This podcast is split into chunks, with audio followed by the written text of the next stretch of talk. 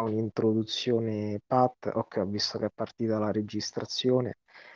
Ehm, quindi per chi vuole, per chi eventualmente è interessato ma non riesce ad ascoltare fino alla fine, verrà tutto registrato e poi messo su sul canale e sul gruppo collegato al canale. E quindi partirà Pat facendo un'introduzione e dopodiché commentiamo insieme un articolo. Sarà una chiacchierata molto rilassata, sen senza monologhi o cose del genere, quindi spero che ci siano domande, commenti, interventi. Va bene, allora Pat, se vuoi iniziare col dire Certo. qualcosa tu. Faccio questa breve introduzione e noi siamo il gruppo del salotto culturale, come ormai dico all'inizio di ogni registrazione, ormai ho imparato tutto a memoria e in genere facciamo dei sondaggi per far scegliere ai membri del gruppo, uhm, quale argomento trattare nelle chat vocali. A questo giro abbiamo deciso di fare qualcosa di differente, di provare qualcosa noi, a proporre perlomeno qualcosa noi. Uhm, a dire il vero avevamo già provato la settimana scorsa con un racconto di Borges e la filosofia e stavolta lo facciamo con i videogiochi, perché il salotto culturale si occupa sì di filosofia, ma anche di tutti i temi annessi ad essa. Per cui abbiamo soltanto fatto un sondaggio, che è quello che probabilmente avete visto sul canale Mente Aperta su Mondo Filosofia, che riguardava il rapporto fra videoludica e narrativa, oppure videoludica ed etica. Ha vinto questo secondo tema ed è il motivo appunto per cui siamo qui stasera. Io farò una piccola introduzione per appunto poi dare il là a quelli che sono i veri e propri espertoni di videogiochi, videoludica, videonarrativa, eccetera. Però siete veramente tutti invitati ad intervenire, a parlare e a dire assolutamente la vostra, anche perché il tema si presta, è molto spinoso e sarebbe bello poter avere le prospettive e le idee di tutti. Quindi, uhm, noi sappiamo che, ehm, il videogioco è un medium molto giovane, che si è sviluppato molto rapidamente, fino a 30, 35 anni fa non si parlava di videogiochi, quindi tuttora si sta sviluppando in maniera molto veloce. Quand'è che, ehm, ci abbiamo cominciato a preoccuparci delle interazioni fra i videogiochi o perlomeno fra certi tipi di videogiochi e la realtà?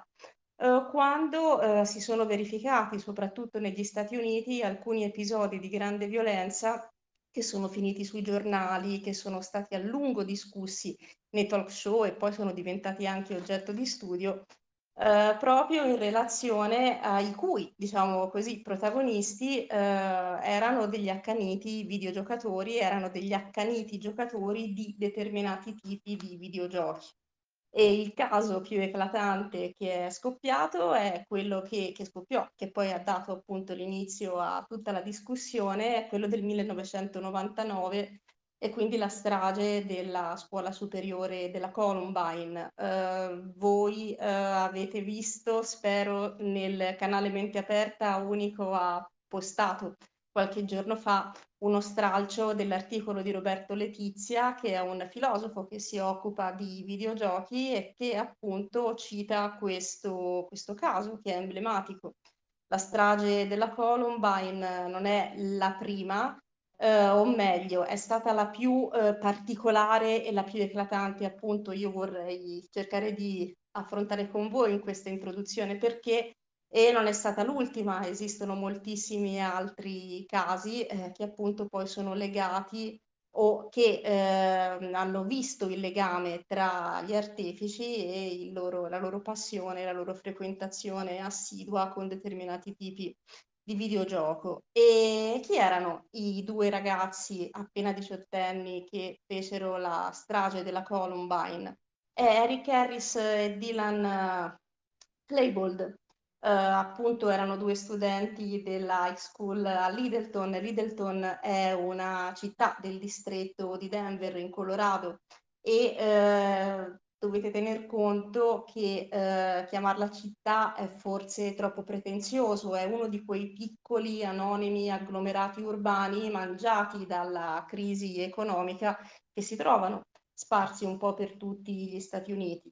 Eric Harris era figlio di un militare, invece Dylan Klebold era figlio di pacifisti e aveva peraltro un alto potenziale intellettivo che era stato misurato alla scuola, alla Columbine. In America si è soliti fare molti test sull'intelligenza e sulle capacità, sul potenziale di apprendimento degli studenti e erano abilissimi al computer, nel videomaking, addirittura avevano girato un corto proprio con gli strumenti della scuola dove si fingevano dei sicari che eh, uccidevano delle persone. Fatto sta che appunto eh, decisero nel 99 di entrare a scuola vestiti in un determinato modo e di fare fuoco sui compagni di scuola, su degli insegnanti, su tutti quelli che eh, si trovarono davanti. Morirono diverse persone, altre rimasero ferite molto gravemente e ehm, a seguito di questo caso eh, vennero fatte diverse ipotesi. I ragazzi non poterono più parlare per spiegare il motivo del loro gesto perché gli ultimi due morti della strage della Columbine furono loro eh, si suicidarono immediatamente proprio all'interno della scuola dopo aver ucciso i compagni. E eh, c'è chi ipotizzava che eh, appartenessero a gruppi neonazisti perché all'interno del PC di uno di loro avevano trovato appunto la frequentazione di siti neonazisti. Inoltre la strage cadeva proprio nel giorno della nascita di Hitler, quindi in un primo momento si pensò che eh, ad aver mosso eh, questi due ragazzi fosse appunto la frequentazione di questi gruppi. In realtà poi venne fuori che eh, loro li conoscevano pochissimo, che erano finiti più per caso che per volontà su questi siti. Uh, poi si diede la colpa al bullismo subito, erano due ragazzi considerati dei disadattati che sì facevano videomaking, che sì potevano anche essere molto intelligenti, ma che avevano appunto subito tutta una serie di ehm, atti di bullismo da parte di quelli che erano i ragazzi più popolari della loro scuola.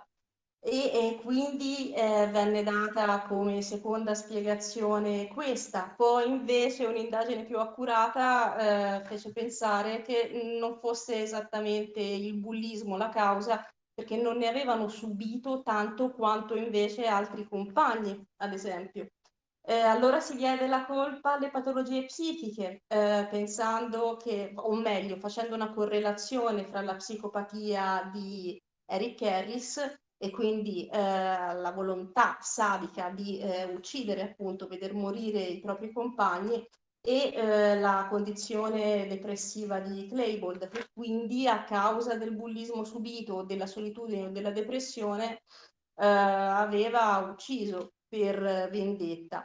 E poi, siccome non eh, vennero trovate abbastanza prove anche a riguardo di questa tesi, alla fine quella che prevalse eh, a livello mediatico fu proprio quella dei videogiochi, dei videogiochi violenti. Ora, eh, a noi interessa eh, questo, perlomeno a me interessa mettere una lucina, un piccolo faro su questo aspetto. Tutte le cause che io vi ho eh, citato, che vi ho elencato, ricadevano sui ragazzi, sui loro interessi, sulle loro debolezze, sui problemi personali e assolvevano completamente tutto il contesto in cui questi ragazzi vivevano e quindi le famiglie, la città, la scuola, le armi, l'America. I videogiochi divennero quindi molto molto velocemente nell'opinione comune il principale ambito appunto di discussione, ma anche il principale eh, colpevole, la principale fonte di eh, aumento dell'aggressività e quindi del comportamento criminoso tra i ragazzi negli Stati Uniti e quindi si è cominciato a discutere appunto al riguardo del dilemma etico sul loro utilizzo. Dopo eh, la strage della Columbine eh, ce ne sono state molte altre. I due eh, ragazzi della Columbine erano degli accaniti giocatori di Doom, ma a Detroit, anni dopo, altri due ragazzi eh, uccisero dandogli fuoco un uh, loro coetaneo e erano appassionati di Menant 2 a Omaha ci fu una strage e eh, gli autori erano degli appassionati del gioco Counter-Strike, si potrebbe andare avanti a lungo citando quelli che sono i videogiochi più violenti. Sta di fatto, uhm, che, uhm e anche qui e poi mi avvio alla fine di questa introduzione, sono stati fatti degli studi proprio su questo. In genere, al di là delle discussioni che si fanno in televisione o su internet, poi le università o gli istituti anche di sanità, ehm, commissionano degli studi su che che che possano, ehm, cercare una causa del comportamento, uhm, di chi ha agito in determinate situazioni. Ecco, e anche qui a me, ehm, interessa farvi vedere la differenza fra le tipologie di studio che sono state fatte in relazione al videogioco, all'interazione fra giocatori e videogioco. Ci sono degli studi universitari che hanno monitorato le aree del cervello preposte al controllo dell'aggressività, quindi l'amigdala, la corteccia temporo-limbica, la prefrontale, l'ippocampo, eccetera, oppure le aree preposte appunto all'empatia o gli ormoni rilasciati quando si ha una ricompensa, una soddisfazione a seguito di un'azione, che sia questa buona o cattiva.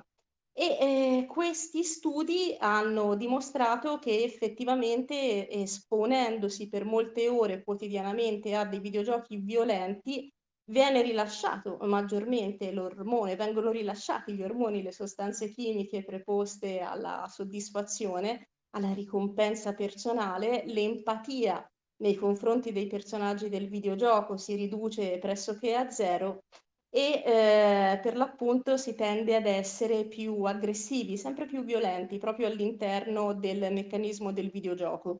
Quindi chi ha condotto questi studi è stato portato a dire, che effettivamente c'è una correlazione forte tra incremento della violenza e, ehm, gioco eccessivo a questi videogiochi. Ma ci sono stati altri studi che invece hanno monitorato un'altra cosa, cioè l'aumento dei comportamenti violenti, dei crimini violenti, in relazione all'uscita dei videogiochi violenti. In particolare sono stati fatti degli studi che hanno monitorato una ampia fetta di giocatori dopo l'uscita, uhm, di 2 versioni, 2 espansioni di Grand Theft Auto e di Call of Duty.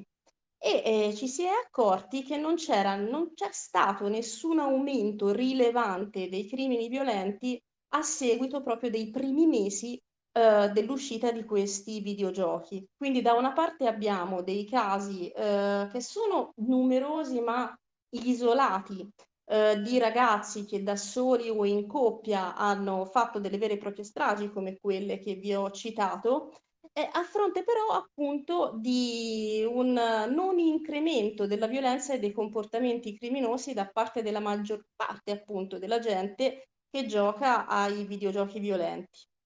Ecco dove sta poi, uhm, in parte la questione inerente il sistema etico, perché, c'è de ci deve essere una differenza, no, fra la capacità di compiere degli atti violenti e l'attitudine a farli.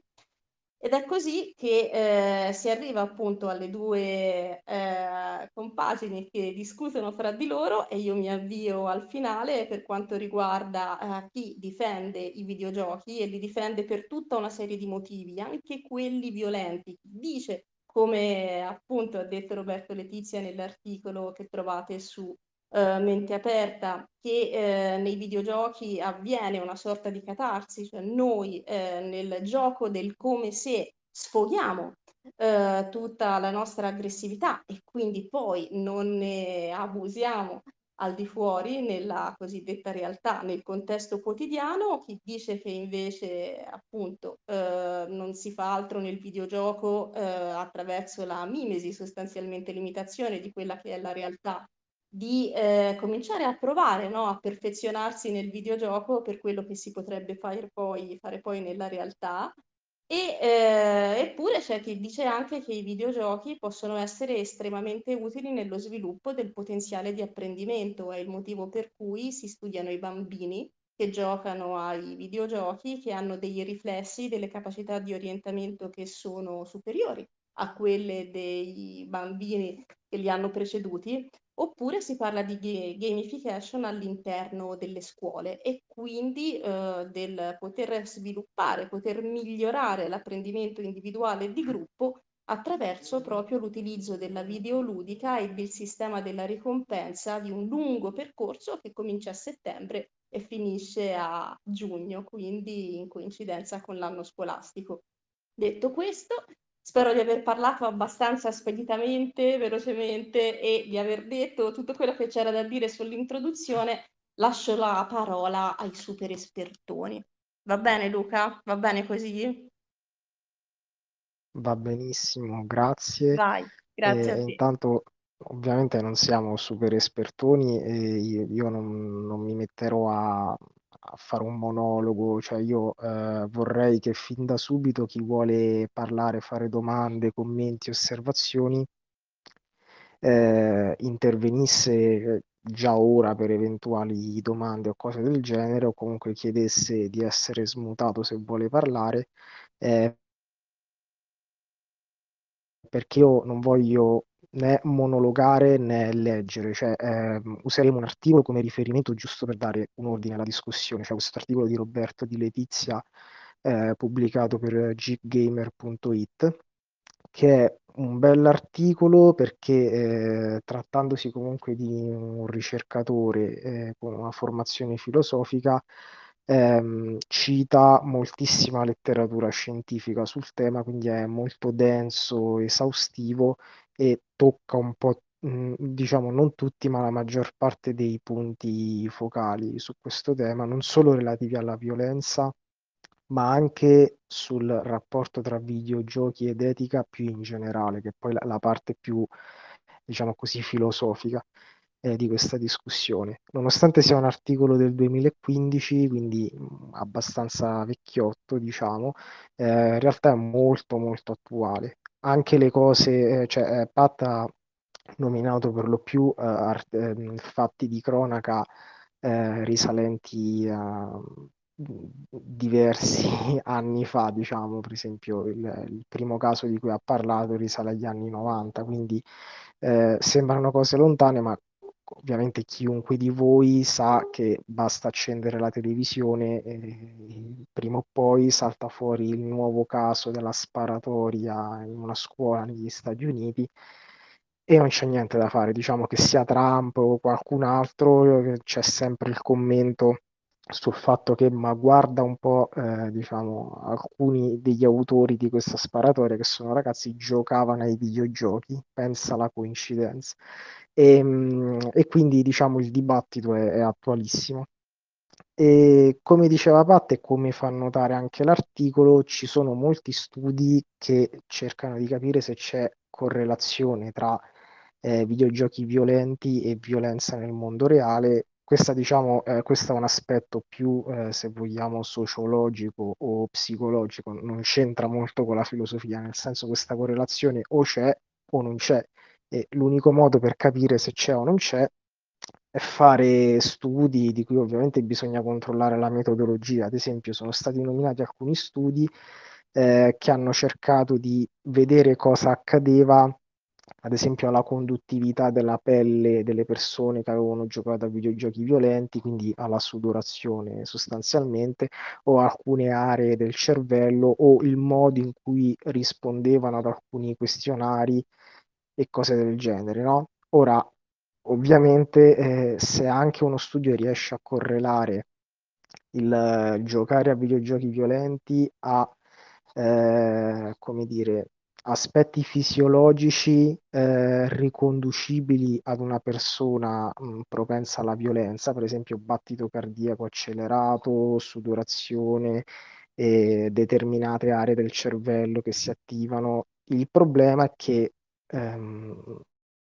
un conto è fare questa correlazione, un conto è fare la correlazione con atti violenti commessi poi eh, nella vita reale, perché non basta che il videogioco, eh, come dire, aumen- il videogioco violento, quindi scene violente eh, giocate all'interno di un videogioco aum- aumentino il battito cardiaco del giocatore, lo man- non so, eh, facciano produrre varie, non so, vari ormoni o comunque attivi aree del cervello ehm, legate in qualche modo a stati attribuiti alla violenza, ma eh, bisogna vedere se quel giocatore ha un- una sorta di autocontrollo, cioè riesce a capire autonomamente che è vero che è stato molto preso da, da, da, dal gioco e da alcune scene molto violente del gioco, però un conto è il videogioco, un conto è la vita reale.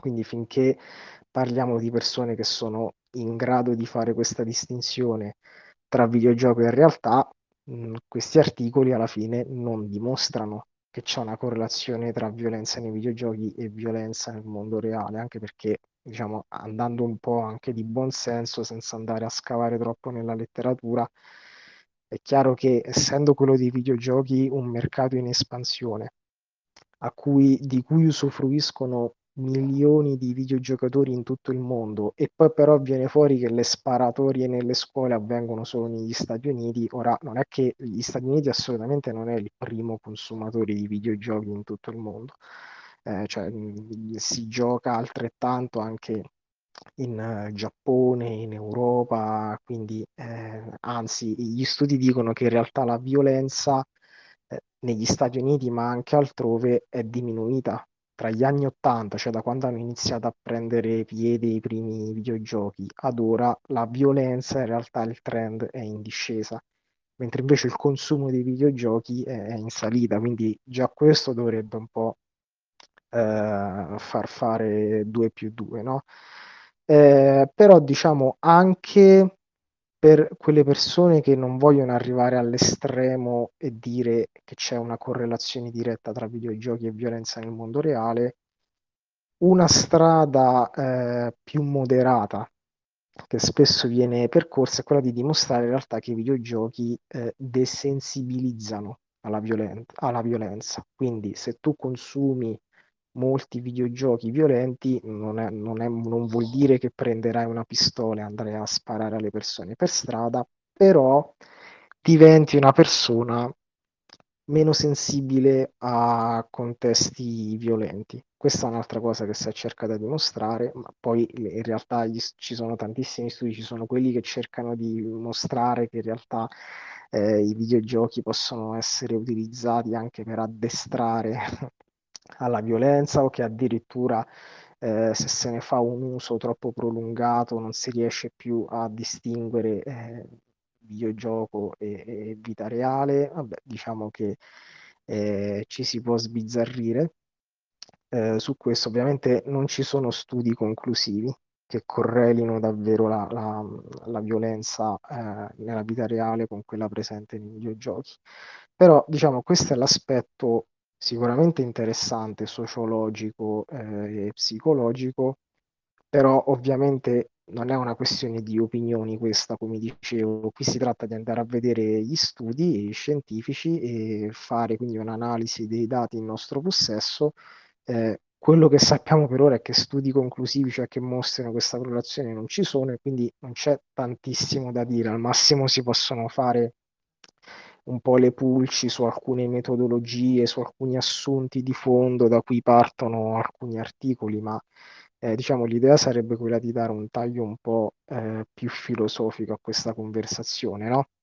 E quindi cercare di capire eh, da dove viene proprio questa paura, eh, questa esigenza di fondo di collegare mm, so, il consumo di determinati media, non solo videogiochi, e poi parleremo anche che differenza c'è eh, tra so, guardare un film pieno di violenza, di scene violente, e invece giocare ad un videogioco violento, perché ovviamente c'è una grande differenza. Insomma, parlare di, di etica, di implicazioni etiche e, e, anche, argomento interessante di cui mi piacerebbe parlare stasera, capire anche ehm, fino a che punto può spingersi la censura nei videogiochi, ma non per tutelare, eh, diciamo, la società da eventuali atti commessi nella vita reale, ma per capire se si può dare un giudizio morale ad azioni compiute dentro un videogioco. Voi sapete che ormai nei, nei videogiochi eh, più recenti si possono compiere delle scelte. Cioè, generalmente voi eh, controllate un personaggio e al contrario di un film avete una certa libertà su come possono evolversi eventualmente le vicende narrative se è un gioco incentrato su, su una storia.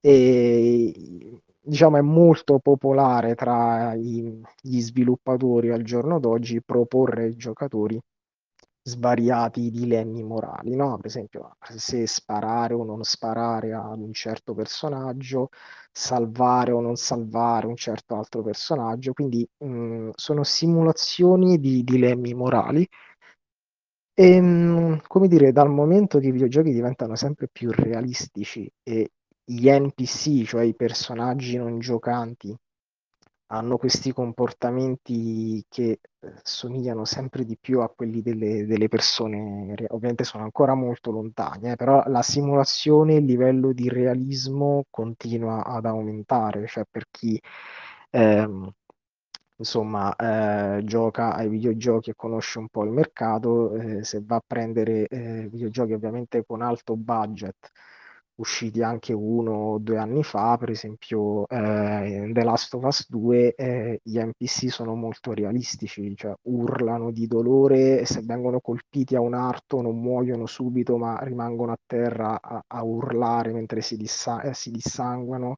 eh, mentre muoiono dissanguati, eh, gli altri hanno amici, hanno dei nomi personali e si chiamano tra loro tra nomi personali e se voi uccidete il personaggio che si chiama Jonathan, sentite magari mentre giocate, sentite un altro personaggio che lo chiama per nome e che appena si accorge che lo avete ucciso scoppia a piangere, si mette per... insomma, ehm, siamo arrivati a questi livelli, quindi eh, giustamente uno cerca di capire, e questo è interessante, se si possono dare giudizi morali anche all'interno di videogiochi. Per esempio, se un videogioco mi permette, ma non mi costringe, perché se mi costringesse non ci sarebbe niente da dire. Però se io per divertimento so che nel videogioco a cui sto giocando è possibile, non so, rapire un, un personaggio e torturarlo finché non muore. Il personaggio mm, si lamenta e urla in modo molto realistico, cioè la violenza è simulata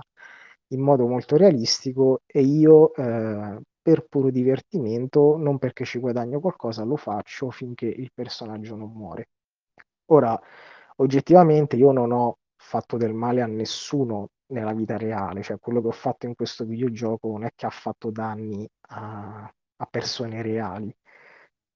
Però, diciamo, se una persona eh, vi dice così, mh, non si capisce bene eh, come giudicare questa persona, no? Cioè, se una persona vi dice a me piace tantissimo torturare eh, personaggi, eh, ma proprio torturarli lentamente nei videogiochi.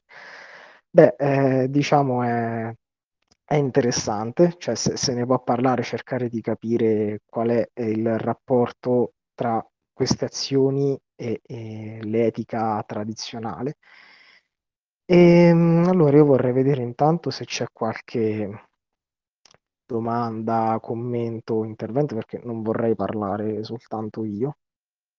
Quindi magari ora smuto anche un po' di persone. Ah, vedo anche una mano alzata, ok.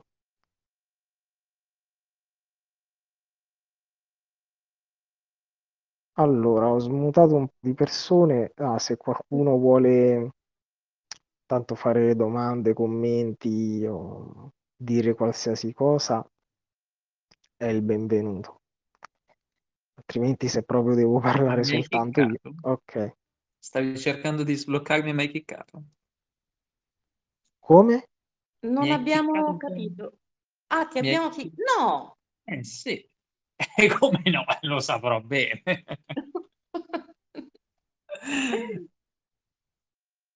Era violenza preventiva, no? No, dai, non è vero, non è vero. Puoi parlare, puoi dire tutto quello che vuoi. Sì, allora sono smutati Alekira, anche Enrico dovrebbe essere smutato. Non mi ricordo chi altro c'è che voleva. Ah, Manchak stasera non, non può parlare, ha detto.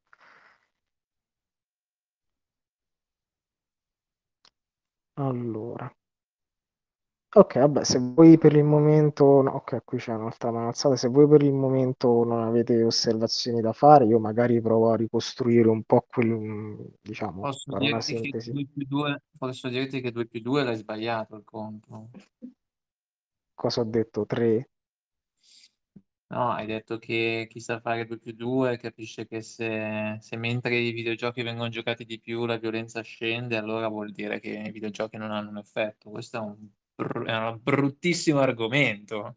Mi è venuta la pelle d'oca, guarda, vorrei farti vedere il braccio, c'ho i peli tirati su proprio. Eh, sì, ok, ho capito che intendi. Eh, non si fa Sì, ho cose, capito.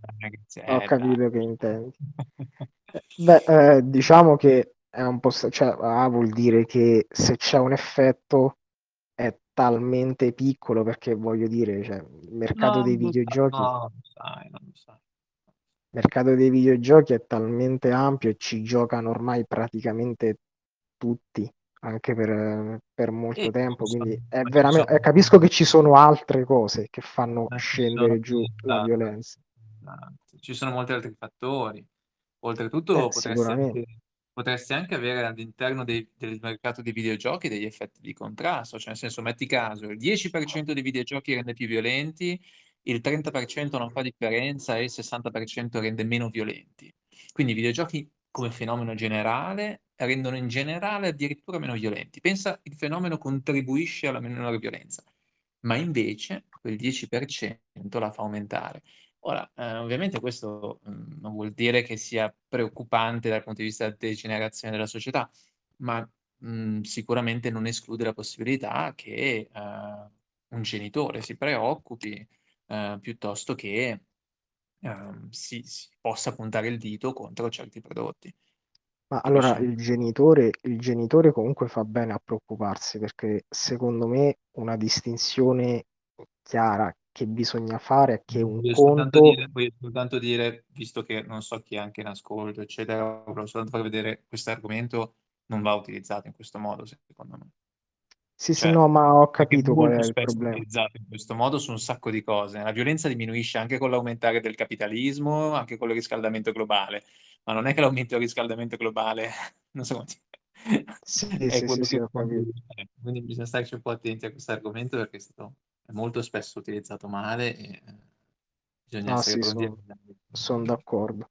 Eh, per quanto riguarda i videogiochi, eh, sì, mh, i genitori, mh, diciamo che fanno bene, cioè ah, ci sono due eh, estremi che bisognerebbe evitare, no? Cioè, da una parte ci sono quelli che dicono che i videogiochi trasformano le persone in serial killer assassini, ovviamente non è, questo è un estremo, non è il caso. D'altra parte non bisogna nemmeno stare dalla parte totalmente opposta, cioè dire che mh, i videogiochi non influiscono minimamente sulla realtà, che quello che succede in un gioco finisce nel gioco e chi ci ha giocato non, cioè, non- non avrà nessuna conseguenza né positiva né negativa. Ovviamente questi sono eh, due estremi e non ha senso affrontare la questione da uno di quei due punti di vista. Eh, il punto è che un conto è se una persona di 20 o 30 anni gioca ad un videogioco molto violento. Altro conto magari è se ci gioca un bambino di 5 anni. Quindi cioè, questa ovviamente distinzione banale, ma si fa anche con i film e con altri media, andrebbe fatta perché una persona di 30 anni, salvo diciamo eventuali patologie psichiatriche o altre eh, debolezze di questo tipo, si presume che quando guarda il film o gioca al videogioco abbia comunque già, eh, come dire, eh, dei filtri e sia in grado di interpretare certi contenuti in un certo modo, in modo tale che se il videogioco lo costringe a, eh, non so, massacrare 200 civili, non è che gli viene la fantasia di fare lo stesso nella realtà. Mentre invece un bambino di 5 anni che magari questi filtri ancora non ce l'ha, se non è seguito bene dai genitori o chi per loro e, o dalla scuola, insomma, se, se l'unico punto di riferimento che ha è quello di questi videogiochi che gioca dalla mattina alla sera, in cui non fa altro che uccidere persone, animali a destra e a sinistra, beh, eh, nessuno penso direbbe che no, non è un problema, non succede niente. Eh, quindi questo è un primo punto. Poi eh, un'altra cosa di cui si può, si può parlare invece è la differenza tra eh, videogiochi, violenza nei videogiochi e violenza invece negli altri media. Perché alla fine il problema degli effetti che, eh, non so, violenza o altre cose in un media possono avere sulla vita reale è una cosa vecchissima, no? Tant'è che l'articolo, questo articolo di Roberto Di Letizia, eh, parla di effetto Platone ed effetto Aristotele per eh, distinguere due tra le posizioni principali che possono essere prese sulla questione. No? E il nome eh, deriva proprio, cioè perché i, i, primi ad averlo espresso in modo chiaro eh, in un testo sono stati proprio Platone ed Aristotele, cioè Platone nella Repubblica, sì, eh, mentre descriveva... Però... Sì, però sono, secondo me sono brutte citazioni, anche quelle ci ho pensato leggendo l'articolo, perché la tesi dell'imitazione, la tesi della catarsi, ehm, la catarsi di Aristotele forse funziona un pelino meglio, um, ma no, non, sono, non corrispondono davvero, soprattutto quella dell'imitazione, appunto perché non è che imiti un comportamento che vedi, bensì alleni un certo tipo di comportamento, che è diverso. Sì, ok, intanto eh, dico per chi non ha letto l'articolo, dico brevemente eh, in cosa consistono questi due punti di vista e poi eh, insomma vediamo se cioè, ne parliamo e spero ci siano anche altri che vogliono dire qualcosa su questo. Eh, per effetto Platone si intende l'approccio che Platone aveva con, principalmente con la poesia e il teatro, che erano le due forme d'arte principali nella Grecia antica. Eh, nella Repubblica, eh, quando Platone insomma, descrive questo governo eh, ideale, come è noto questo governo dei filosofi, come è noto a tutti, eh, viene descritta sostanzialmente una società in cui c'è un grande controllo su, sull'arte, eh, cioè diciamo questi eh, governatori sbarra filosofi devono essere in grado di eh, filtrare questi contenuti in modo che non corrompano eh, la popolazione e quindi c'è un controllo del governo eh, su poesia, teatro e, e, altre forme d'arte in modo che, eh, insomma, per esempio, eh, che non ci sia troppa violenza nelle rappresentazioni teatrali, che la poesia faccia passare solo i messaggi che preferisce il governo e cose così. Questo detto ovviamente da, da, un, greco, da un, greco, antico, però può essere riformulato per, per rendere la cosa più attuale. Eh, e quindi diciamo la, l'assunto eh, di base è che eh, una, una, poesia, una rappresentazione teatrale guardando ad oggi un videogioco, un film o qualcosa o un romanzo possono avere effetti su, sulla popolazione e quindi eh, è opportuno che un governo, un, un sistema di censura faccia qualcosa. L'altro eh, faccia della medaglia invece è effetto Aristotele. Nella poetica Aristotele parla delle, dell'effetto della catarsi, cioè al contrario di Platone afferma che non c'è questa influenza, ehm, come dire, eh, non c'è questo tentativo da parte dello spettatore di imitare quello che ha visto durante la rappresentazione teatrale, ma piuttosto c'è questo fenomeno mh, della catarsi, della purificazione, cioè lo spettatore guardando questi, eh, queste rappresentazioni violente al teatro in qualche modo eh, è come se sfogasse alcuni suoi istinti, eh, però questi istinti vengono sfogati appunto in modo totalmente eh, pacifico durante il teatro, durante questi, eh, per così dire, divertimenti, in modo che poi eh, lo spettatore invece no, non sfoghi questi istinti nella vita reale. Quindi per Aristotele quindi è il contrario, cioè eh, queste rappresentazioni, anche se violente, vanno bene perché la gente si sfoga eh, e quindi poi quando va per strada è, è, è più tranquilla. Questo ovviamente semplificando moltissimo. E sono due estremi chiaramente, no? poi ci sono, eh, ci sono le posizioni di mezzo. Però la cosa che volevo dire, prima di eh, far parlare anche qualcun altro, è che sui videogiochi c'è quella cosa in più che preoccupa, no? Che cos'è che preoccupa? Che, ok, l'esposizione a rappresentazioni violente può esserci ovunque, nel teatro, nella musica, anche eh, nei romanzi e nei film.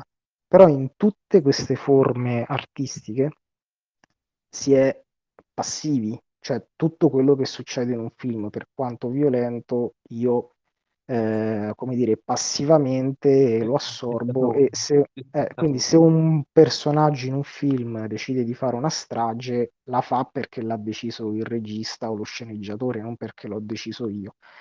In un videogioco invece eh, spesso ho la scelta, anche se non ce l'ho, in realtà sono comunque io che, che premo il grilletto e faccio quello che il videogioco mi dice di fare, ma mh, ormai è sempre più comune che il videogioco piuttosto che forzarmi mi dice proprio scegli tu cosa vuoi fare, li ammazziamo questi, li vuoi salvare, come ti vuoi comportare.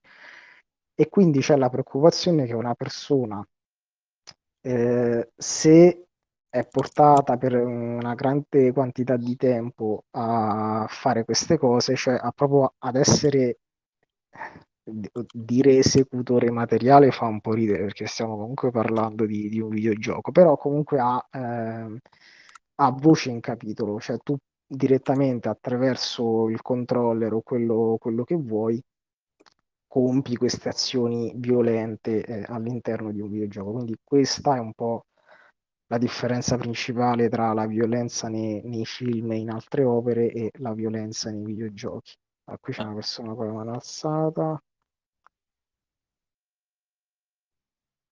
Ok, ho smutato qualcun altro. Ah, non so se qualcuno vuole dire qualcosa su, su questo. Luca, una, una, una cosa forse rapidamente la- la vorrei- cioè, se vogliamo poi parlare di questo, perché stiamo buttando talmente tanta di quella carne al fuoco che forse dovremmo cominciare a scegliere un tema e dedicarci a quello, magari lo può scegliere anche la prossima persona che interviene.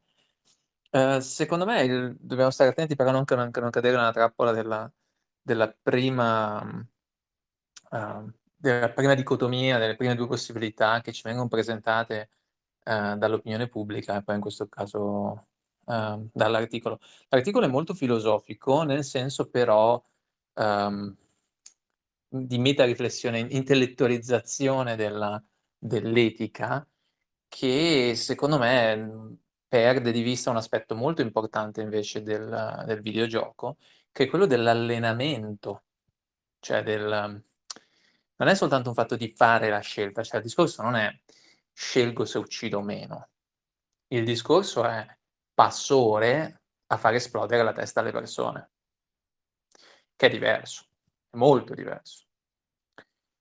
E quindi non è tanto una questione di um, alleno l'etica nel senso riflessivo. Per questo Aristotele, infatti, non, non so, bisogna, bisogna stare attenti. Aristotele non, non era uh, molto, tra, tra, i filosofi antichi, non era quello forse più attento a questo tipo di allenamento ai meccanismi automatici del pensiero. Uh, la sua psicologia non è sicuramente tra, secondo me, tra quelle più moderne e quelle più... Se guardiamo ad esempio come i videogiochi vengono utilizzati nella psicoterapia, come si tenta di utilizzarli, si gioca proprio sul fatto di mettere la persona in delle situazioni e fargliele ripetere con crescente grado di esposizione, ad esempio persone che hanno uh, paura di relazionarsi con le altre persone, paura di parlare in pubblico, hanno paura di certi animali, hanno paura, uh, sono agorafobici, uh, hanno, hanno paura di queste situazioni, hanno la possibilità nel videogioco non di fare la scelta, che non gli servirebbe a nulla ovviamente, di toccare un ragno piuttosto che di stare su, in un posto alto o di parlare in pubblico, bensì di farlo.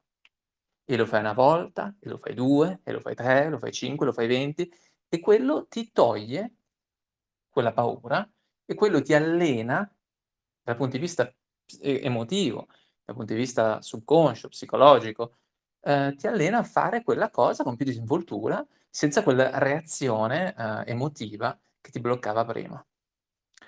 La cosa interessante è che questo succede non soltanto appunto con eh, le paure, ma anche con altri tipi di freni, di inibizioni, di reazioni emotive, che sono quelle, ad esempio, che ci bloccano eh, dal far del male a un'altra persona. Ed è interessante, eh, questa cosa credo che chiunque abbia giocato ai videogiochi e conosca persone che non hanno giocato ai videogiochi e ce le hanno fatte giocare, l'abbia visto succedere.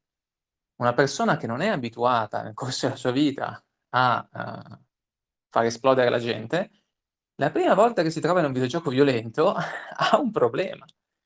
perché eh, reagisce in modo molto più diretto a quella cosa, cioè reagisce a quella cosa come quello che effettivamente sta facendo. Non, e, e, visto che non è abituato a, appunto, a sparare in testa alle persone, eh, il fatto di fare un'azione che quella in modo molto realistico faccia vedere che l'essere umano che è di fronte a te gli esploda la testa, li turba. Mentre invece con l'allenamento questo non succede. Oltretutto questo è problematico anche per tutta un'altra serie di comportamenti, forse ancora di più. Cioè, i videogiochi magari a livello di se lo vediamo come un allenamento comportamentale non come una scelta etica, nel senso di scegli tra destra e sinistra, no? cioè scegli al troll i problem se vuoi ammazzarlo o meno, quindi non come una, un'etica nel senso puramente razionalistico, intellettualistico, c'è il problema del, dell'educazione, del, dell'attenzione, della, della, come si dice? Mancano le parole stasera. Um, diciamo dell'educazione psicologica emotiva a quelli che sono gli scopi, a quella che è la remunerazione, no, la ricompensa, a quella che è la frammentazione degli scopi in livelli, il fatto di poter ripetere le azioni, il fatto che in un certo senso non si perde mai, nel senso che alcuni ti allenano ad esempio a poter perdere e ricominciare, roguelike, che sono un genere, eh, per chi non li conoscesse, è un genere che è esploso negli ultimi dieci anni di nuovo, eh, praticamente è un, gioco, un, un sistema dove non hai salvataggi, bensì se muori muori davvero. Ma questo in realtà allena le persone a buttarsi, cioè a provare qualsiasi cosa, a giocare senza paura, uno si libera della paura di perdere, dell'esitazione, del cercare di eh, la risk aversion, l'avversione al rischio, e questo emotivamente resta. Cioè uno impara emotivamente a fregarsene in un certo senso le conseguenze e giocarsi tutto ogni volta. E quindi ecco, questa, tutto questo aspetto che secondo me è specifico del videogioco, questo, ripeto, allenamento psicoemotivo, nell'articolo secondo me non c'è.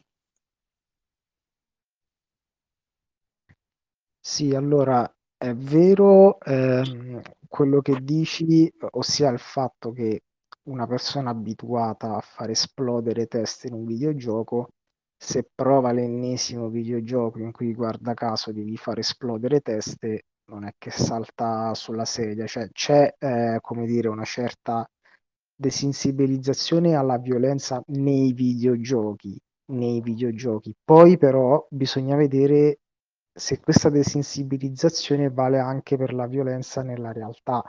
Ora, da una parte uno può dire no, eh, cioè ad esempio ci sono alcuni articoli, per esempio, che cercavano di eh, mostrare che eh, giocare a sparatutto come Call of Duty o Counter-Strike e altri di questo genere eh, fossero una specie di addestramento militare per, per, le persone, quindi ci fosse una propaganda militaristica di fondo e, e addestramento ad utilizzare armi da fuoco.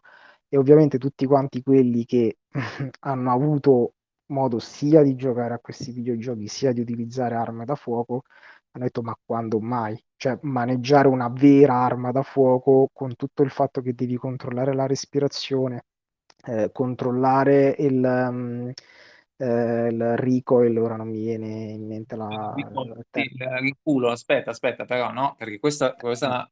Siamo, siamo, sono due problemi eh, aspetta, voglio, eh, aspetta, voglio chiudere, cioè, per farti capire perché sto parlando adesso di questa eh, cosa. Sì, cioè, così, eh, così come c'è, c'è, un abisso tra usare un fucile in un videogioco e usare un fucile reale, allo stesso modo si può dire che oggi c'è un abisso tra il modo in cui esplodono le teste in un videogioco e il modo invece in cui esplodono le teste nella vita reale, cioè c'è molta differenza. Quindi non è detto che una persona abituata a vedere teste esplodere in un videogioco reagirebbe un po' meno ad una testa che esplode nella realtà, cioè c'è ancora troppa differenza, anche solo a livello grafico, la differenza è ancora troppa.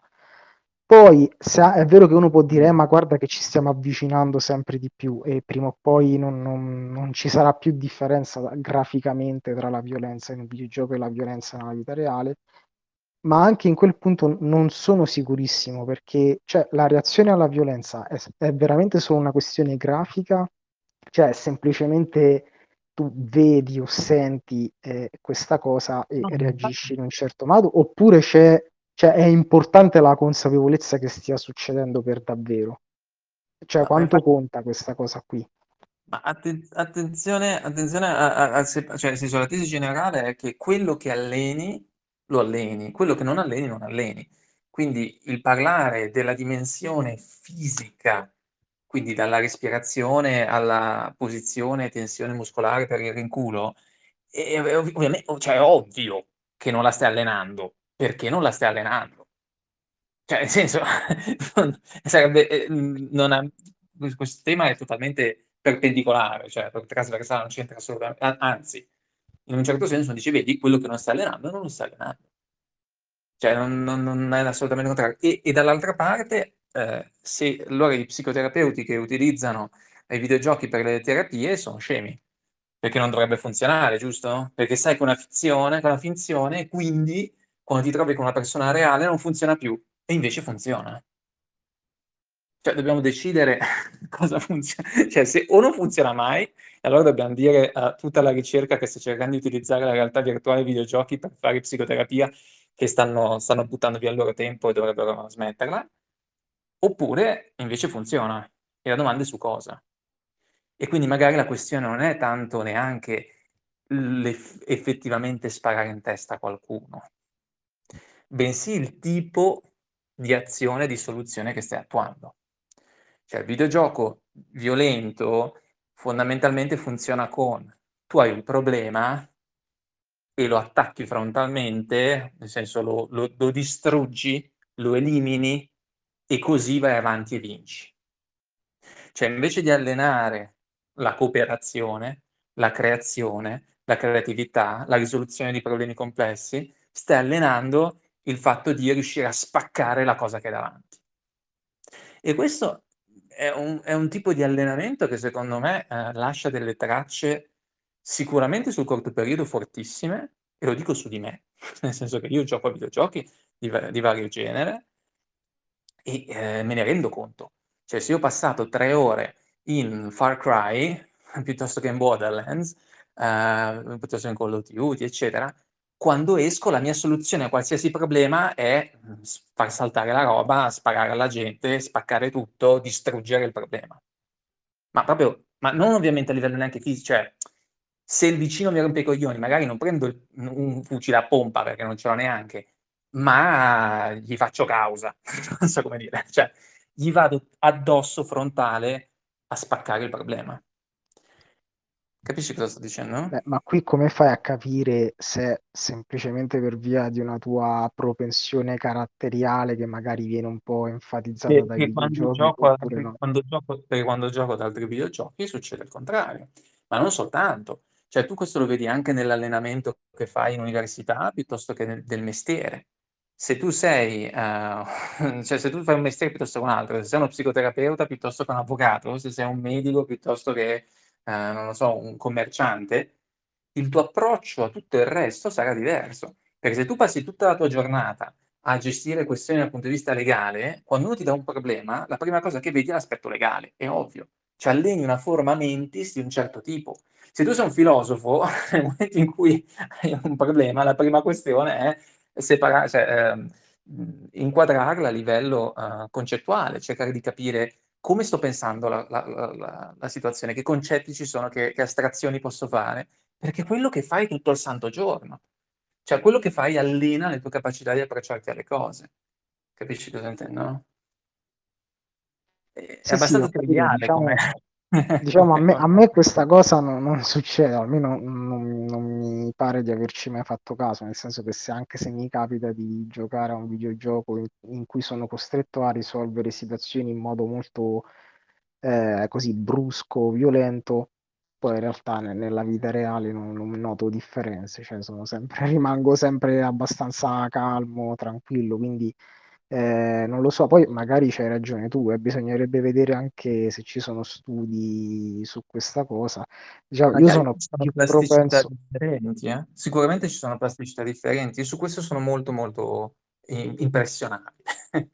Assorbo molto su tutto. Sì, io cioè, sono io propenso, sono propenso a pensare che ci sia una, una specie di, eh, come dire, di, di meccanismo di feedback, no? Nel senso che a tolti i bambini che sono sicuramente in media più impressionabili, però per, per persone adulte, siccome eh, tu parti da una persona che ha già un certo carattere, una certa sensibilità, una certa personalità, tu hai fatto l'esempio di Far Cry, no?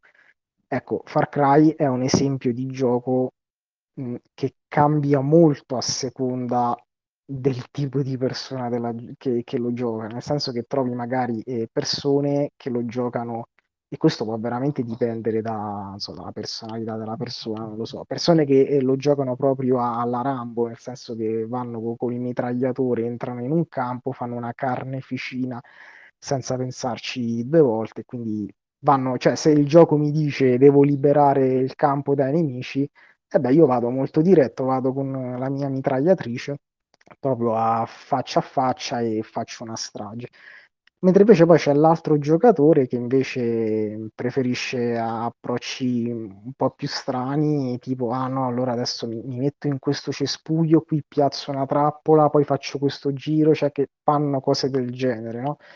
Eh, quindi eh, questo mh, molti videogiochi ormai permettono di farlo, cioè un conto magari qualche videogioco un po' più vecchiotto ti diceva no, guarda, per, per andare avanti eh, non è, non è che ci sono più modi, o fai questo o, o- o niente.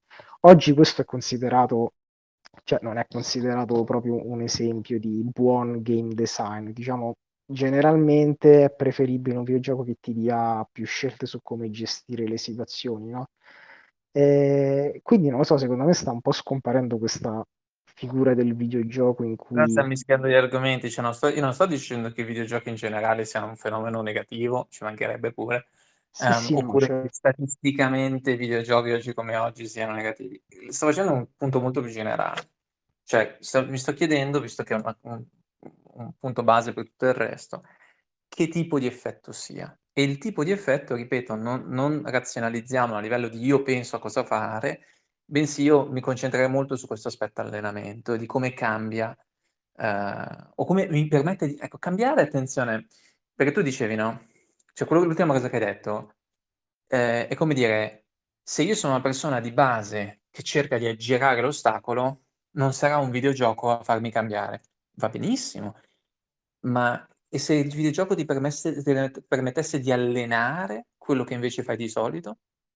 E quindi vuol dire che in una persona che è più frontale allena quello, in una persona che è più laterale allena quello, però lo stai allenando. E ti faccio un altro esempio, che non è sulla violenza, ma è interessante. Io la prima volta che mi sono reso conto dell'effetto dei videogiochi su... Non, non ero un grande videogioco da, videogiocatore da ragazzino. La prima volta che mi sono accorto dell'effetto è stato grazie a MotoGP. Vecchissimo, stiamo parlando di quando avevo 16 anni, perché mi sono quasi ammazzato in motorino. Perché a forza di giocare a MotoGP ero talmente abituato a, fare le- a prendere le curve in un certo modo che istintivamente io cominciavo a riassumere le curve, cioè a tagliarle in un certo modo, anche nella vita reale. E il problema è che nella vita reale i cordoli, no, le rotonde non sono fatti come nel MotoGP e di conseguenza ho rischiato di cappottarmi perché eh, ho preso dentro praticamente quasi un marciapiede che ovviamente eh, non, ha- non si è relazionato col mio motorino nello stesso modo in cui un cordolo di Formula 1 si rapporta con una moto da corsa. E questo è interessante, non me ne ero neanche reso conto. Cioè, era ovvio per me, passando dopo aver passato tre ore a MotoGP, prendere il motorino e avere un'altra percezione di quello che c'era da fare. Capisci cosa intendo?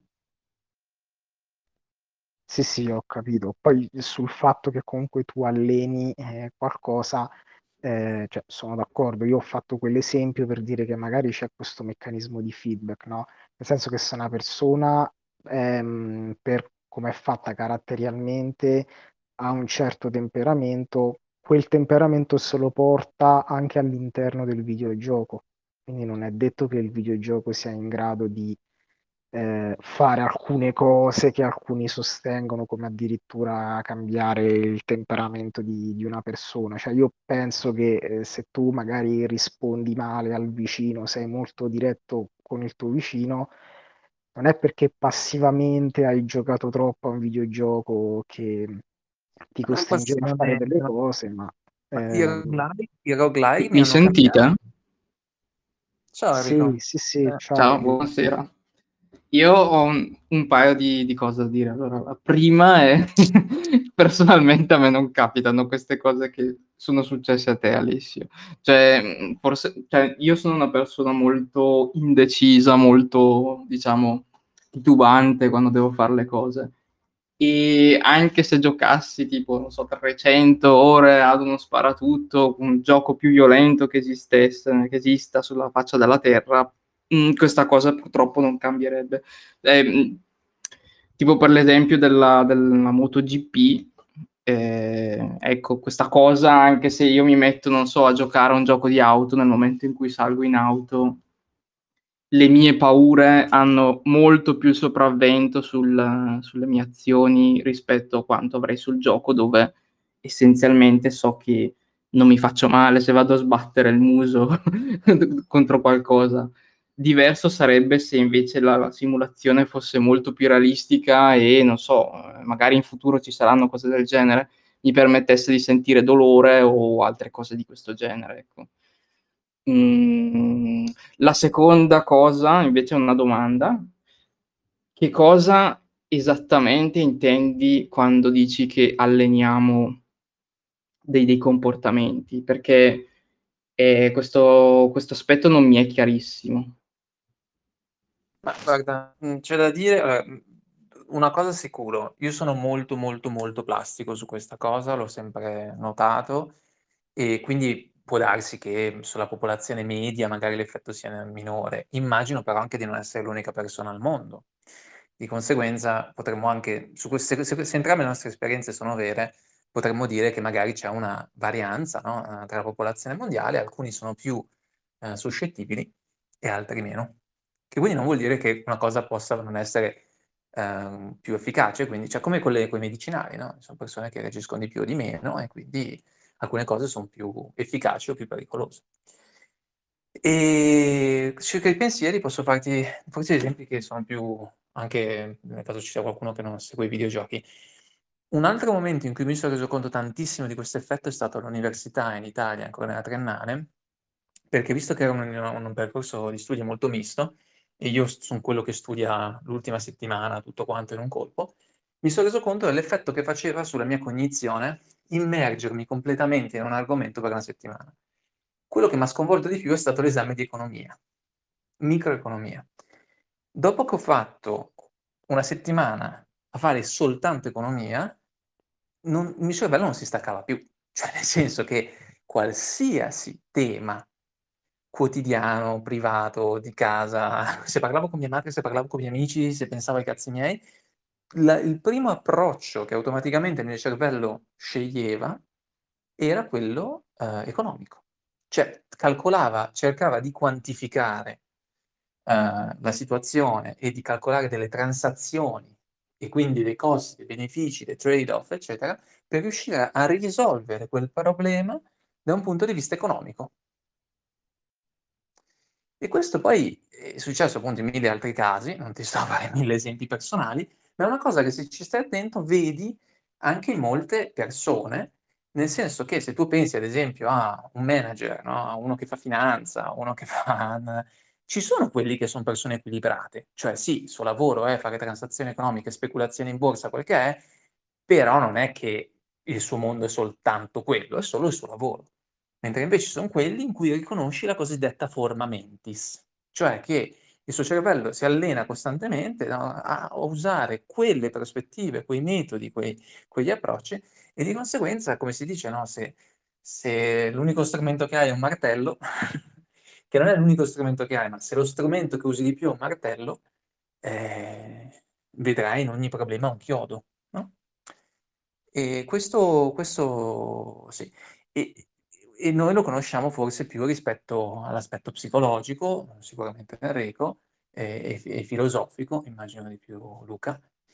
Um, e, e, quello ovviamente ce l'ho anch'io, no? eh, I feedback degli amici mi arrivavano già da, già da più giovincello, che mi dicevano, cazzo, ogni volta che si parla di qualcosa mi devi analizzare le parole e i concetti che sto usando, non puoi parlare delle cose in sé. Dice, no, eh, come? A me viene spontaneo, no? Se la prima cosa mi chiedo è, ma i concetti che sto usando sono quelli appropriati. Perché è un fatto di allenamento, cioè non è che io ho la lista, no, e dico: "Ah, è la prima cosa che devo fare è pensare a questa cosa qui." No, mi viene istintivo, ehm, pensare a questa cosa qui, perché l'ho allenata, no? Chiaro cosa intendo, Enrico? Sì, sì, sì, ho ho capito meglio in effetti cosa intendevi. Mhmm, l'unica cosa è che mi viene da chiedere se le mhmm, diciamo i comportamenti automatici che vengono allenati nei videogiochi siano così problematici. Cioè, anche parlando di videogiochi d'azione o così, in cui fai, tra virgolette, "esplodere la testa alle persone", cioè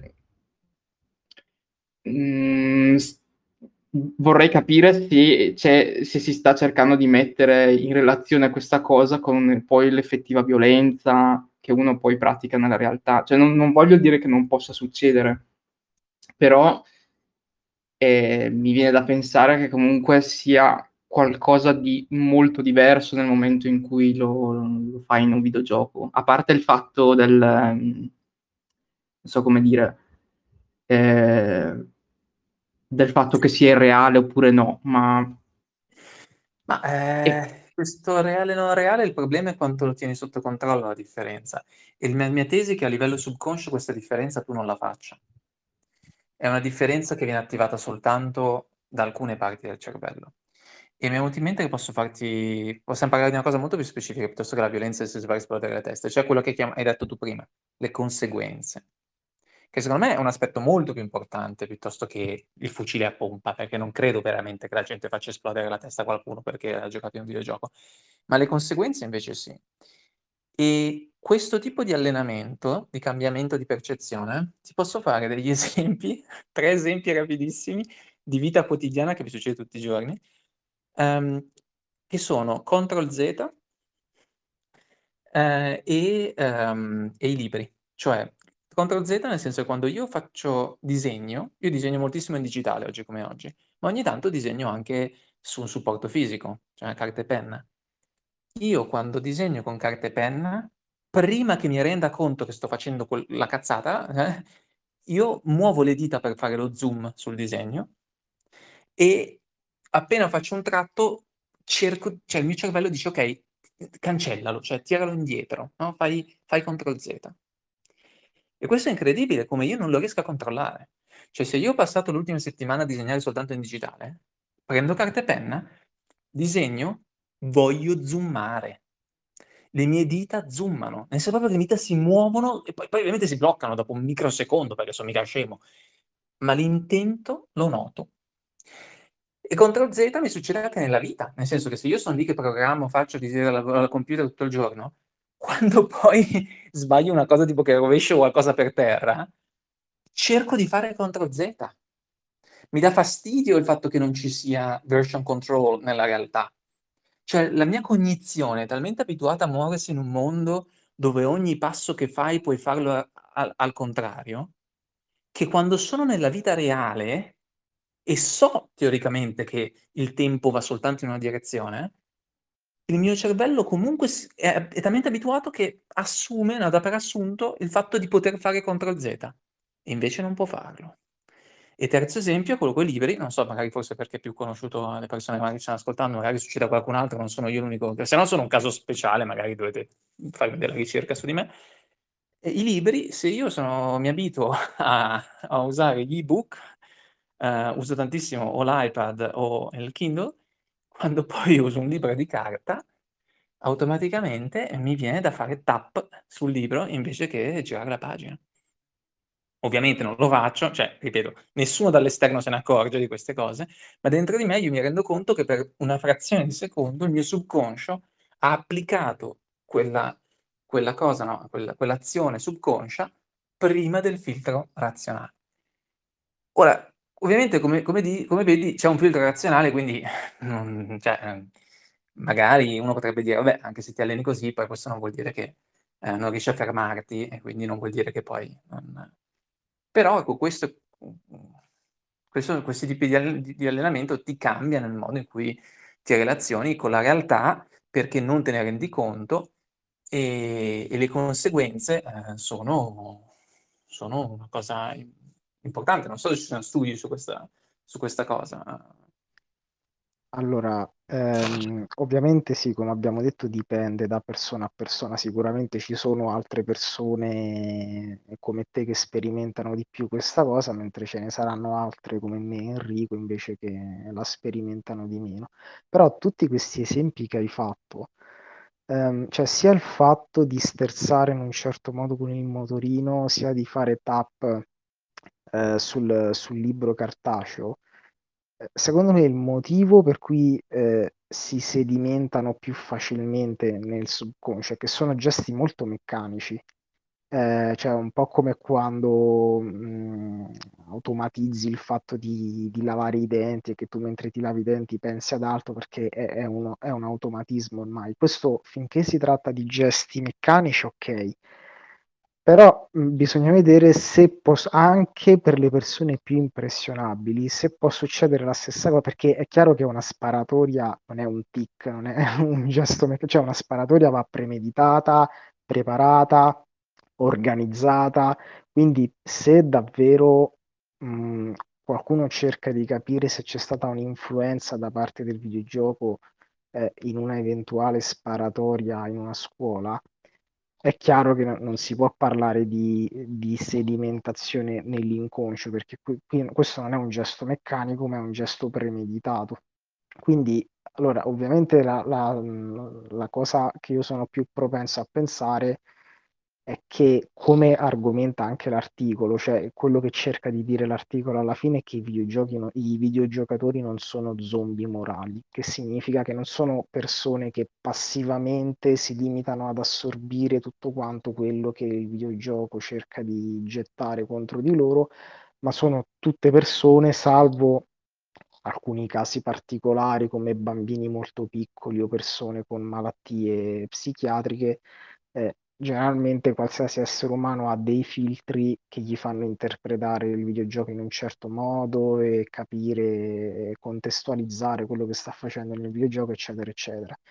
Io quindi sono propenso a pensare che le persone che mh, dopo aver giocato a Doom o a Call of Duty entrano in una scuola e, e fanno e ammazzano 12 studenti, eh, sono persone che magari questo pensiero ce l'avevano già, Ma scusa, erano già una domanda. Cioè, a compiere questa azione. Sì, secondo dimmi. te c'è qualcuno in questa chat che ci sta ascoltando che non è d'accordo con questa? Cioè, senso, per questo dicevo, magari confrontarci con questa opinione un po' estrema che non, so- non ho mai conosciuto una persona, io non ho mai conosciuto una persona dal vivo che mi abbia detto questa cosa. Eh, queste cose le ho sentite soltanto da conservatori americani su, non so, su Fox News, ma ehm, c'è qualcuno qui che ci sta ascoltando che pensa che un videogioco possa portare una persona a fare una strage in una scuola? Gi- Giusto per sapere. Ma eh, sì, nemmeno io non ho mai conosciuto, quindi penso anch'io non ci sia non- nessuno che... Ciao. Vabbè, io l'ho detto perché forse ho- ti ho Se ci siete, battete un colpo.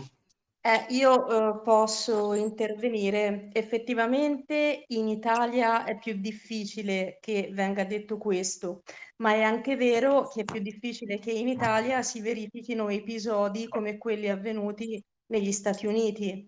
Non appena in Europa, in Nord Europa, qualche anno fa c'è stata la strage di Utoya vicino Oslo, sono stati chiamati in causa, oltre alle ideologie politiche, le convinzioni, lo stato psichico del colpevole, anche i videogiochi, al fatto che lui avesse allenato, come dici tu Alessio, le proprie abilità di assassino eh, attraverso i videogiochi. Quindi eh, se non parliamo di eh, correlazione fra videogiochi violenti e strage in Italia, è anche perché noi viviamo in un contesto differente. A questo proposito, io volevo mettere eh, altra carne al fuoco, o meglio, rimanere sempre ancorata, no, tranquillo, tranquillo, ancorata ai temi che stiamo trattando adesso.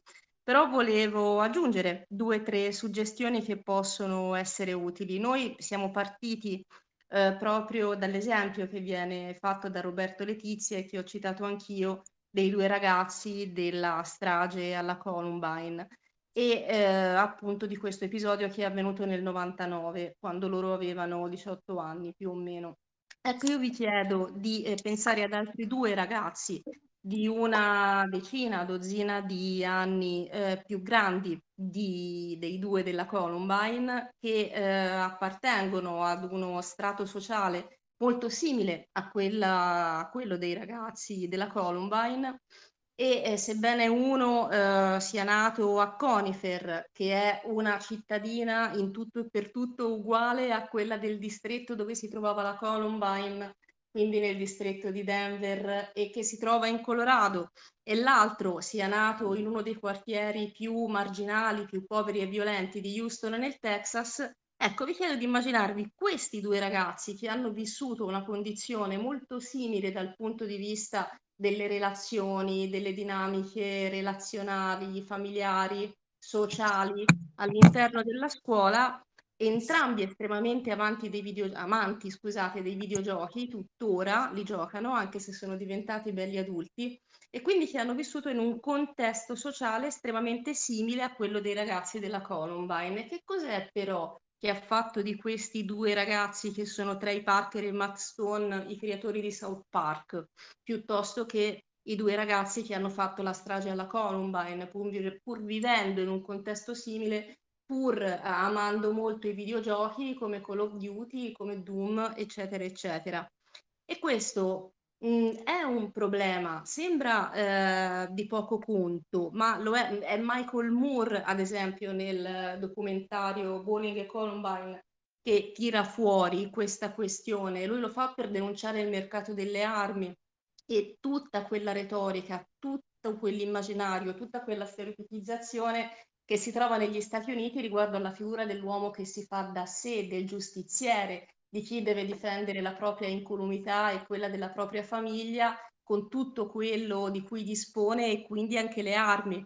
Quindi in questo documentario che denuncia sostanzialmente la connivenza tra un certo modo di pensare e l'industria delle armi, viene citata anche la, viene citata la strage della Columbine proprio per questo, perché non si tratta semplicemente di avere facilità di accesso all'acquisto o all'utilizzo di un'arma, ma anche di pensare che tutto sommato sia giusto poterle utilizzare, saperle usare e saperle usare per difendersi, laddove il concetto di difesa poi diventa chiaramente no, molto lato. Difendersi da cosa?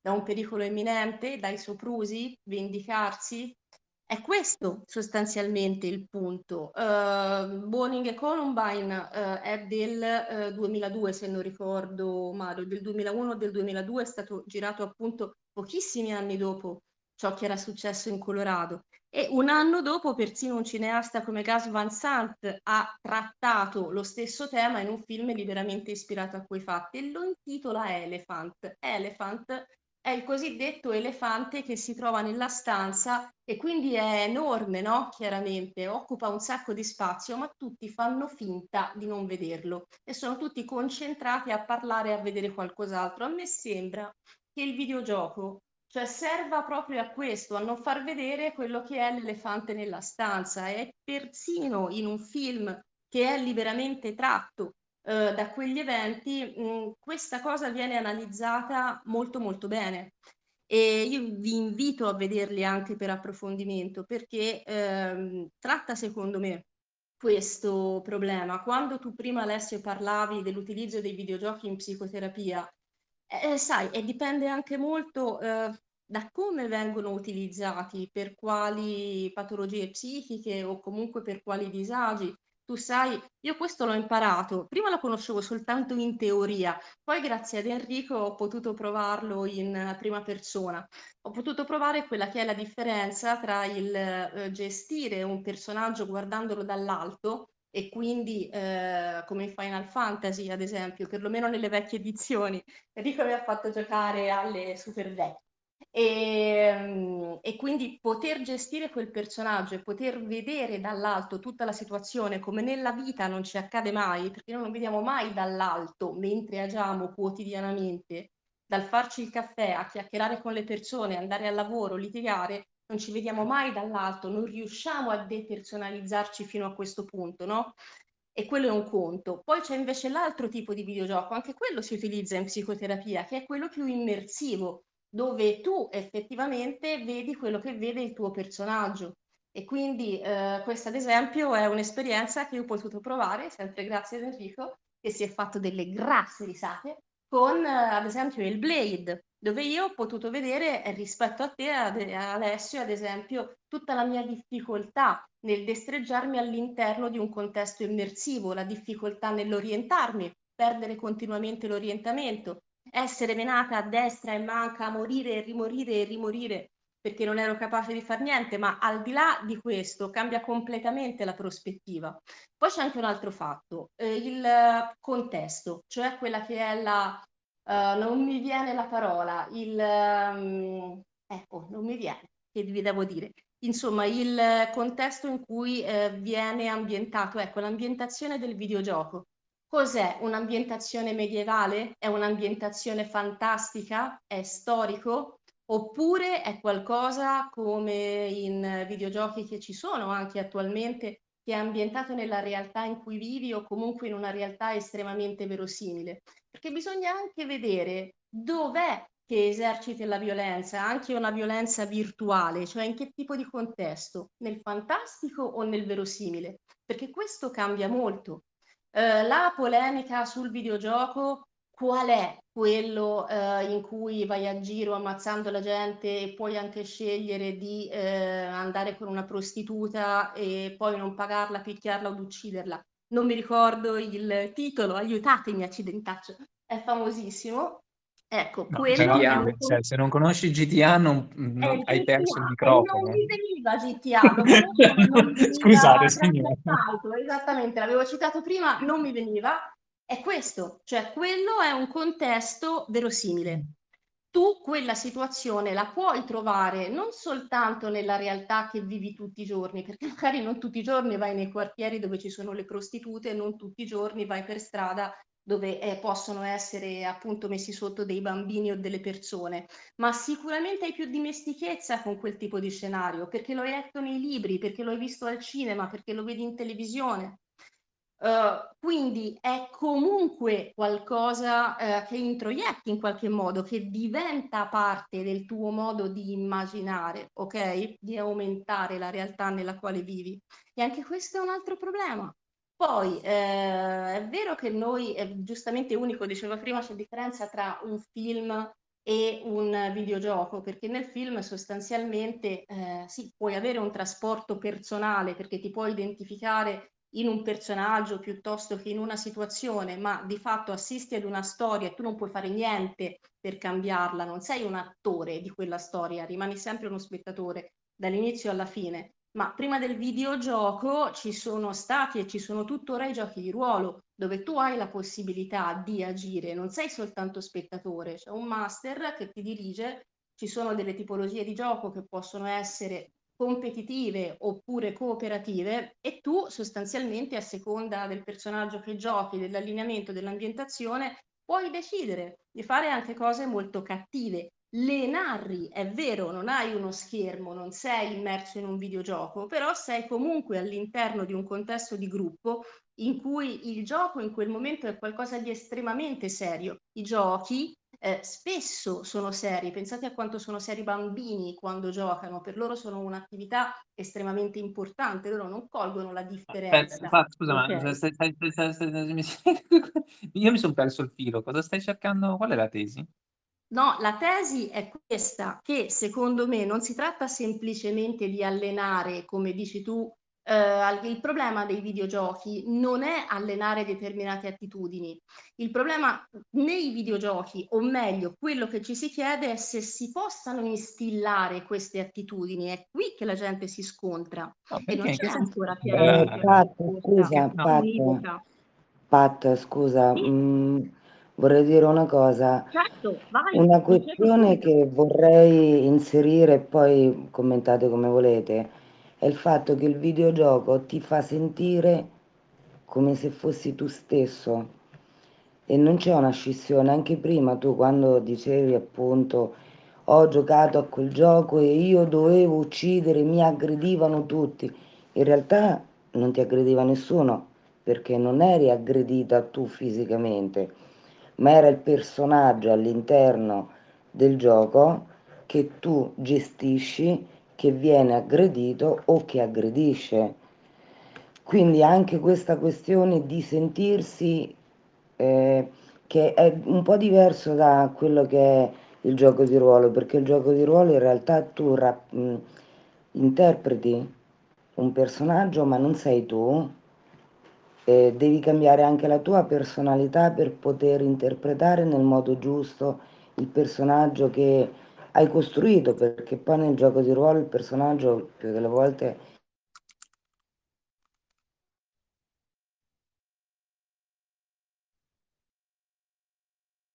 Eh, io non sento Sì, più Carlo, non ti sentiamo più. Carlo, aspetta un attimo perché non ti sentiamo più. Mentre Carla riprende la connessione, eh, prendo Sì, la sua palla ecco, perché in realtà anch'io riunita nuovamente. Aspetta, vediamo se riesce a parlare di nuovo. Vediamo un po'. Scusate, c'ho la linea che Vai. va e mm, non, non, non Vai, regge, insomma. vai. Sta- eh, dove siete arrivati? Cosa stavo dicendo?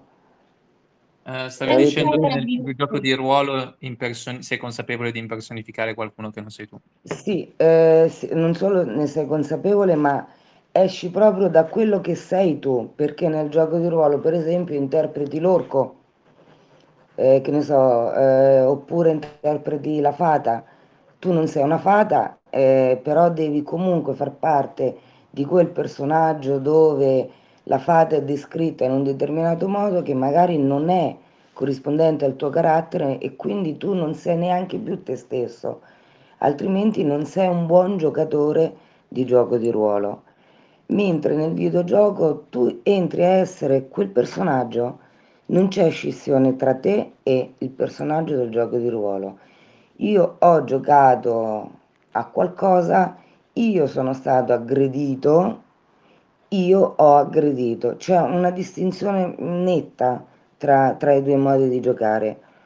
E forse Oh, questo è, è- Eh, però anche nei giochi una di cosa ruolo a non è questo che- proposito perché io sono un'accanita invece giocatrice di giochi di ruolo e Eh nei sì, giochi anche di a casa ruolo mia, guarda, anche a casa davvero che meraviglia ecco allora poi i giocatori di ruolo una ad esempio. Guarda, ieri sera sono stata a una premiazione eh, per Cthulhu, quindi Sì. proprio fantastico parliamo la stessa fantastico lingua. Perfetto. Ad esempio, si gioca in prima persona spesso nei giochi di ruolo. È vero Certo. che parli, che interpreti un personaggio, ma nel momento in cui lo interpreti, tu parli in prima persona. Nel videogioco difficilmente eh, se interpreti qualcuno armato fino ai denti, un soldato, piuttosto che un personaggio fantastico, dovrebbe esserci, no? Questo tipo di identificazione. Invece c'è quello che io ho notato, magari lo chiedo anche a te, Carla, e se ci sono anche altri giocatori di ruolo e di videogames, è la differenza nella velocità, nelle dinamiche proprio temporali. sì, Perché nel gioco di ruolo nece- eh, nel gioco di ruolo la ricompensa non arriva subito, che tu faccia No, un'azione buona o un'azione cattiva. Al limite puoi andare un passettino avanti nella risoluzione di sì, un problema sì, o nel raggiungimento dell'obiettivo del tuo personaggio o del gruppo. Invece nel videogame no, è, è questo dal punto di vista del cervello è ben diverso perché c'è questo meccanismo Certo. continuo Infatti di volevo arrivare problema. proprio qui. Allora dillo tu. No, no, finisci, Pat, No, no, no, dillo No, assolutamente tu. Io ho finisci. chiacchierato anche troppo. Guarda, metto pure il Pat, muto. finisci, per favore. Finisci tu. Chiudo così parli No, tranquillamente, volevo vai. dire semplicemente questa cosa, e cioè che nel videogioco questo meccanismo sì che è reiterato ed è estremamente veloce. Ho un problema, ammazzo, distruggo, spacco tutto, come dicevano prima, no? Sia Unico che Alessio, e ho una ricompensa e la ricompensa è immediata. Nel momento in cui io ricevo la ricompensa, è chiaro che il cervello, no? Perché c'è un'immedesimazione forte nel videogioco, rilascia degli ormoni che sono quelli della soddisfazione, della felicità e poi vai avanti e poi vai avanti, no? Con l'adrenalina e poi di nuovo e nuove ricompense. Quindi questo sì, questo agisce e come dice Alessio condiziona effettivamente dal punto di vista fisico quelle che sono le nostre prestazioni. Penso che invece però il problema sia nella distinzione tra violenza e capacità di aggredire. Cioè tutti siamo capaci di violenza. Se qualcuno mi aggredisce, io penso di reagire violentemente per difendermi, forse sì, forse no, poi potrò prevalere oppure no, ma io per prima sarei capace di aggredire con violenza? È questo poi sostanzialmente il punto, anche se nei giochi E di ruolo faccio una che ammazza tutti o nel videogame ho provato insomma ad ammazzare qualcuno con risultati, eh, molto tristi, ehm, però, mhmm, cosa vuol dire poi? Che nella realtà io sia effettivamente non solo capace di farlo, siamo tutti capaci di farlo, ma abbia, ehm, l'attitudine a sceglierlo? Cioè faccia questa scelta etica effettivamente? Questa è un po' la domanda. Vai Carla, vai, che parlano solo i Guarda, maschi me. guarda, ehm, Pat, io, ehm, ehm, facevo ehm, d mentre sentivo voi che parlavate, stavo pensando anche a un'altra questione, e cioè, ehm una volta si giocava con i soldatini, no? C'era la la io mi rico mhmm, mi ricordo, m m mi hanno raccontato, perché io, uhm, onestamente non l'ho mai visto questo tipo di gioco, ehm, che c'era una specie di, ehm, enorme mappa dove si mettevano i soldatini, dove c'erano gli scontri, eccetera, eccetera. Però io non ho mai conosciuto nessuno in realtà che abbia, messo in pratica una guerriglia. Cioè, mhmm, quello che stai dicendo tu, un conto è che tu giochi, c'è l'adrenalina, c'è tutto quello che vuoi, l'emozione davanti al monitor, ehm, tutto quello che fai è emozionante, però quando tu spegni il monitor torni alla realtà. Allora questa distinzione tra, ehm, che questa distinzione che dovrebbe esserci nella mente di ognuno di noi, forse in qualcuno non esiste. Cioè, c'è qualcuno che non è in grado di fare questa distinzione tra il videogioco e il mondo reale, perché se poi succedono fatti che da noi non sono mai accaduti, ma comunque, ehm, sono accaduti in altre parti del mondo, di ragazzi che hanno imbracciato armi, ehm, e hanno fatto fuori persone, collegati proprio alla vicenda del videogioco, una domanda c'è da farsela: come mai?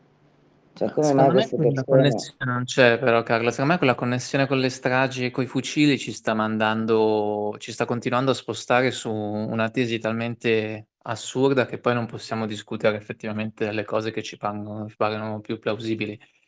Infatti io risposterei su cose molto più semplici basate anche sulla nostra esperienza come giocatori di ruolo o come giocatori di videogame o come bambini. Vi mi mhmm, grazie all'esempio dei soldatini perché m'ha fatto venire in mente una domanda simpatica.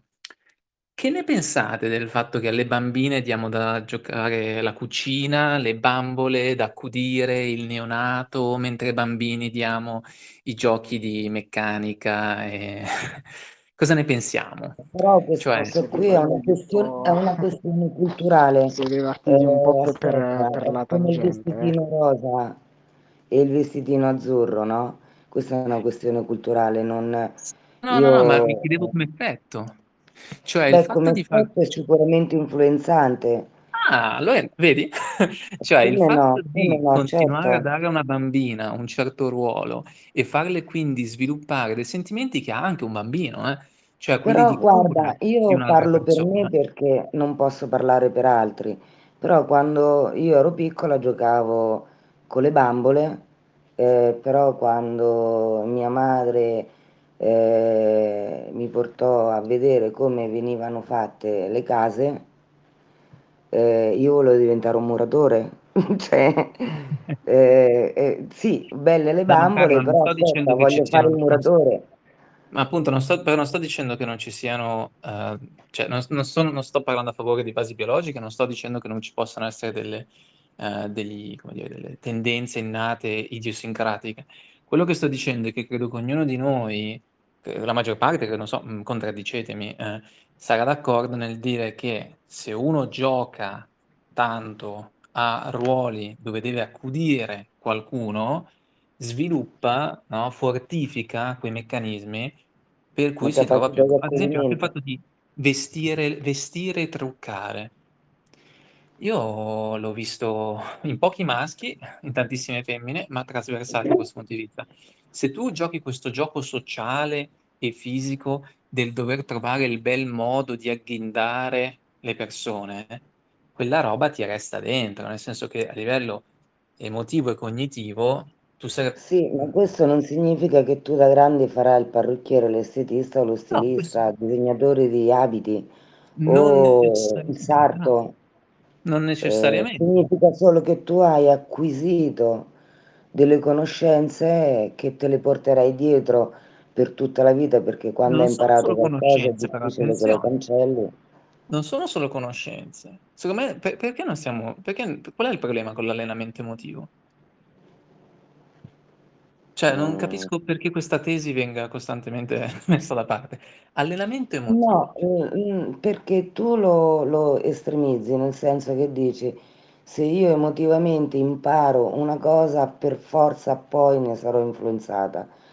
No, non per Io forza. No, non, per- non lo con- io personalmente, eh, questa è una mia opinione, eh, diciamo che, guarda, e diciamo che eh, eh, torno a ripetere che quello che noi impariamo non lo possiamo cancellare dalla nostra mente e crea sicuramente una, un- una particolare emotività nei confronti di certe cose che conosciamo, ma questo non significa che noi poi da adulti prenderemo eh, quello che abbiamo imparato da piccoli, tipo che ne so, i Lego. Adesso mi, mi viene in mente i Lego perché io da piccola giocavo con i Lego. Beh, io da piccola giocavo con i Lego, ma non sono diventata architetto. Eh, Ma, ma- quindi ma- ma- però la tesi la stai, la stai esagerando un pochino tu. Io non sto dicendo che No, uno gioca sì, con i Lego da certo, la stai esagerando per renderla. Tu, tu, mm, penso che ormai hai capito che io gonfio un po' le cose per, per renderle più evidenti quando le, le Ma spiego. prendiamole in un altro Eh, modo. In un altro modo. dimmi. Mettiamo, mettiamo caso che ci siano due cose che tutti gli esseri umani possono trovare piacevoli. Ad esempio, in uno è eh, leggere i libri, no? E nell'altro è eh, fare musica. Però ovviamente entrambe queste, queste cose da fare, non è che se uno da zero la prima volta, magari da adulto, uno che non ha mai letto un libro, comincia a leggere, gli risulta così piacevole. E non avrà quella tendenza a farlo, non si troverà subito no, a casa. E la stessa cosa succede per chi non ha mai suonato uno strumento. Mentre invece nel momento in cui quella cosa si scopre e la si pratica, diventa, si aggancia e fa crescere delle, de- delle parti di noi per cui il- la- la- come dire, l'aspetto proprio, il desiderio, l'aspetto emotivo, il modo in cui abbiamo voglia di farlo, il piacere che ne, ne ricaviamo è molto più grande. E quindi per alcuni di noi i libri li amiamo, tanto che diventa sinestetico, ne amiamo l'odore, ci piace il rumore dei... no, io sento il rumore dei fogli di carta del libro che si gira e mi piace, mi immagino me sotto la coperta con la, con la lucina, mi piace quando piove così sto a casa col tè a leggermi il libro, no? C'è tutto questo universo immaginativo che cresce dentro di me, mentre un'altra persona non gliene frega niente. E la differenza è la nostra eh, esperienza, il nostro allenamento. È diventato molto, è diventato subconsciente, è diventato una parte di noi. Non è che non è una Posso aggiungere una cosa? Cioè, non, non so se nella tua, mh, cioè in questo che stavi dicendo avevi già considerato questa cosa ed era, diciamo, sottintesa, ma non l'ho, non l'ho, non l'ho intravista io.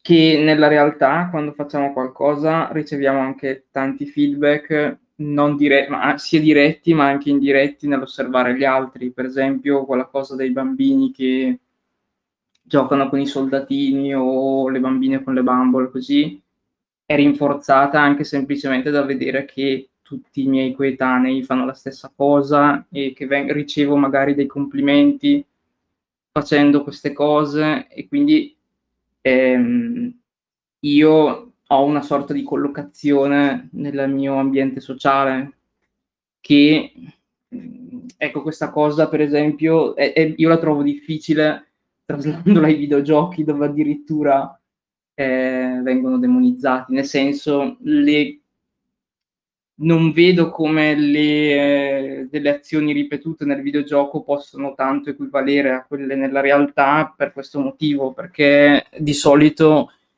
il, la ricompensa o qual, qualunque cosa, come vogliamo chiamarla, rimane nel videogioco di solito, mentre invece nella realtà le cose che facciamo hanno tante, tante implicazioni. Poi non so se, se mi sono spiegato. Sì, qui però non siamo consapevoli, non pensiamo mai. Scusa, scusa, Vabbè, vai. Insomma, no, no, vai. scusa, non volevo rifare di nuovo un altro intervento, ma Enrico mi ha fatto ricordare una cosa, che se... prima dicevi la differenza tra la realtà e la finzione. E mi è venuto in mente che in realtà è una cosa molto arbitraria e che in verità non la consideriamo, nel senso che um, nella, quando facevo prassi filosofica spesso facevo l'esempio del Monopoli, che noi considereremmo pazzo qualcuno che prende i soldi del Monopoli e scappa fuori dalla porta, perché qualcuno che non capisce i limiti del gioco, ma in realtà gli esseri umani vivono costantemente dimenticandosi i limiti del loro gioco, cioè um, non, non è, siamo costantemente dentro una fizione che ci nasconde aspetti dell'esistenza, delle conseguenze, di quello che siamo, eccetera. Eh, per dirne una, non pensiamo mai alla Scusa, morte, non ho no? capito. Non ho Nel senso, capito. siamo all'interno costantemente di giochi fizionali, di giochi sociali, e non ce ne, rend- non ce ne rendiamo conto. Il, il paragone tra, tra, il gioco e uh, la vita umana, eh, soprattutto in contesti sociali, è me- molto vecchio in sociologia um, e funziona benissimo. E se tu cerchi di fare, una, fare un'analisi filosofica, sociologica dei giochi, fai molto fatica a separare quello che è solo un gioco da quella che è la realtà, perché mh, mm, il, il, il, limite è totalmente arbitra- arbitrario. E facendo appunto filosofia esistenzialista, eh, ti rendi conto che gli esseri umani mh, non stanno attenti neanche a quelle che sono proprio le basi del loro gioco. Um, mi viene sempre in mente, leggendo Epitteto, anche descrive gli uomini, gli esseri umani adulti, che si comportano come i bambini perché stanno dietro ai giocattolini e non si rendono conto di quella che è la realtà dell'esistenza. Cioè il fatto che, ad esempio, stai morendo. Nessuno ci pensa mai. Nessuno pensa mai che la discussione che stai avendo su Facebook, per cui stai scannandoti con qualcuno, ma anche la discussione che stai avendo dal vivo con una persona. Un motivo per cui non ci pensi continuamente. Se tu pensassi continuamente che stai per morire, di fatto, che stai morendo, non, non vivi più, non agisci no, più. No, invece la vita vera. Eh, invece no, eh no, calmi ragazzi. Marco Aurelio ti dice il modo uno per essere saggio è ricordarsi sempre che devi morire. Epiteto no, dice la stessa Aurelio cosa. Ti Marco Aurelio. Ricordarti la finitudine della vita fa sì che eh, tu la debba vivere più intensamente, più concretamente. No, no, no, no non è intensamente. Diverso, no. è diverso, no, intensamente no. ok. Non mi stare a fare le pulci sull'aggettivo. No, Marco ma, è, è la misura. Che no, sapere, no, avere presente che c'è una finitezza nella vita ti consente poi di eh, vivere pensando appunto più eh, concretamente a quelle che sono le necessità della vita, le cose importanti, eccetera. Ma è diverso dal pensare è continuamente che sei immortale. È la stessa è completamente co- diverso, è, il motivo ah, per, ah, è lo stesso meccanismo se vuoi ti trovo le citazioni, eh. se vuoi ti trovo le citazioni dove dice chiaramente trovo le dice chiaramente a ogni momento ripetitelo trovo le citazioni di Epitteto che ti dice quando baci tuo figlio ai videogiochi due ceffoni se ti trovassi dal vivo. Ascolta, guarda che però non, non, non, buttare via, non buttare via quello che stavo quello che è senso il mio commento, che è, è, molto pertinente. Quello che sto dicendo è quello che, ci, che ti dice eh, Marco Aurelio o Vitteto dicono sulla vita, è quello che ti stanno dicendo, tu ti stai dimenticando il frame generale e questo fa sì che ti fai prendere da un momento come se fosse eh, totalizzante, cioè la discussione con quella persona, la perdita dell'onore, la perdita di, un, di una gamba, ti dice Pitteto, ti sembra una cosa così enorme? Eh, così lo hai spiegato bene, cioè così è chiaro, non come l'avevi detto prima. Beh, vabbè, questo è più comprensibile a te, come l'ho spiegato io prima, era Eh, sì, perfetto sì. per me. Sì, sì, Ascolta sì. una cosa, Ma il discorso però è come una specie di effetto tunnel in cui dimentichi dimentichi il quadro del gioco, no, dimentichi che stai giocando in quel momento, e la stessa cosa succede in un videogioco. Cioè, quando tu sei all'interno di un videogioco, non hai la distinzione tra realtà e gioco. La mente umana funziona per cui Perché quello che è stai il giocando contesto seriamente, è quello che ti dicevo prima. Cioè, in questo senso abbatti tutti i filtri dell'età adulta che dici che quando appunto giochi torni bambino, perché stai giocando molto seriamente. Il punto è, se giocando seriamente sei all'interno di un contesto di verosimiglianza piuttosto che di fantasia, cambia qualcosa poi quando torni alla realtà? Mhmm, ma no, ma perché no, ma perché le cap le strutture cognitive che tu stai utilizzando son le stesse. È è è come dire è come dire allenare la matematica se giochi a D a Dungeons and Dragons o se o se stai facendo un esame di fisica quantistica, è la stessa cosa, perché comunque stai allenando la matematica. Eh no, perché, Eh ehm, no, o Perché meglio, sono cervello convinto. Dungeons cioè and il discorso è Dragons che non hai e tu non hai fisica 2 quantistica sono i contesti all'interno dei quali tu alleni quella che è appunto una tua capacità, una tua competenza, che appunto è quella per la matematica, okay? È Non hai. 2 amigdale, non hai 2 amigdale, una con cui giochi D&D e un'amigdala con cui invece vai dal Ma non è commercialista. Questione la di stessa avere 2 amigdala. amigdale, Alessio. Un conto cosa vuol dire? Che se tu ammazzi un unicorno piuttosto di, ehm, una mamma con la carrozzina, non fa differenza per te? Cioè, secondo Eh. te è una domanda e non è una domanda retorica, è una domanda aperta, okay? Io non ce l'ho la risposta in mano. Fa mol no, a dal punto no, fa molta poca differenza dal punto di vista di quello che stai effettivamente facendo. E non lo stai effettivamente facendo in un caso cioè, sono 2 azioni diverse. È chiaro che Eh. siano 2 azioni diverse. Nessuno sta dicendo che hai effettivamente ammazzato un unicorno nel senso La fisico l'azione è la stessa, quello che la cambia dal punto di vista etico è il soggetto. Ma non stiamo parlando di etica. Cioè quello di cui quello di cui stavamo parlando è il modo in cui giocare a un videogioco può ehm, è un'azione che fa allenare quindi cambiare, sviluppare una parte di noi. Il fatto che poi lo connettiamo ad altre cose ci ci ci cioè No, cambia ed è questo il punto, no, su cui ci stiamo interrogando. Se anche diventiamo abilissimi, ma che ne so, come in Assassin's Creed a scalare, ehm, i i muri e poi ad uccidere le persone saltando loro addosso dall'alto, okay, ehm, questo significa che cosa? Che nell'allenare questa nostra capacità e il desiderio di farlo nel videogioco, poi noi saremo portati a volerlo fare anche nella realtà? Que la domanda è se sì, in quan in per quanto, in che modo e in che modo poi questo effettivamente si trasforma in un atto.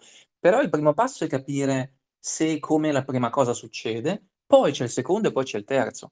Ti faccio se io ho fatto 10 anni di arti marziali, mi son pestato un sacco di volte in palestra, ehm, a volte ci allenavamo con gli amici anche senza protezioni in contesti molto più cioè all'esterno della palestra in cui ci facevamo un sacco di male. Non Eh, ho ma mai io fatto una il non ho mai fatto una con cui rissa giocavo da non ho piccina. non Va, ho va. mai fatto una rissa in vita mia. Io non ho mai dato un pugno a una persona al di fuori di un contesto di allenamento. Quindi per dirti, cioè non è che nel senso no, è come il discorso delle arti marziali rendono violenti, no, ovviamente no. Però però la mia psiche è cambiata. Nel senso che io sì, appena c'era un momento di tensione il mio corpo, la mia mente reagiva in modo diverso e io mi immaginavo co cioè ero costantemente consapevole di di in che posizione fossero gli arti delle persone e in che modo avrei potuto romperli. Sì, ma istintivamente, cioè nel senso, no? Beh qui ci ci son dei passaggi intermedi, questo è quello che sto dicendo. E non cioè fa fai direttamente il salto dal gioco a Però Assassin's scusa Creed e mi butto dai Ale, palazzi. scusa. Ale scusa, adesso io non vorrei dire, ma io ho fatto danza per tanti anni, ma non m'è mai venuto in mente d'andare in giro ballando. Cioè, il videogioco è una cosa, la realtà è un'altra.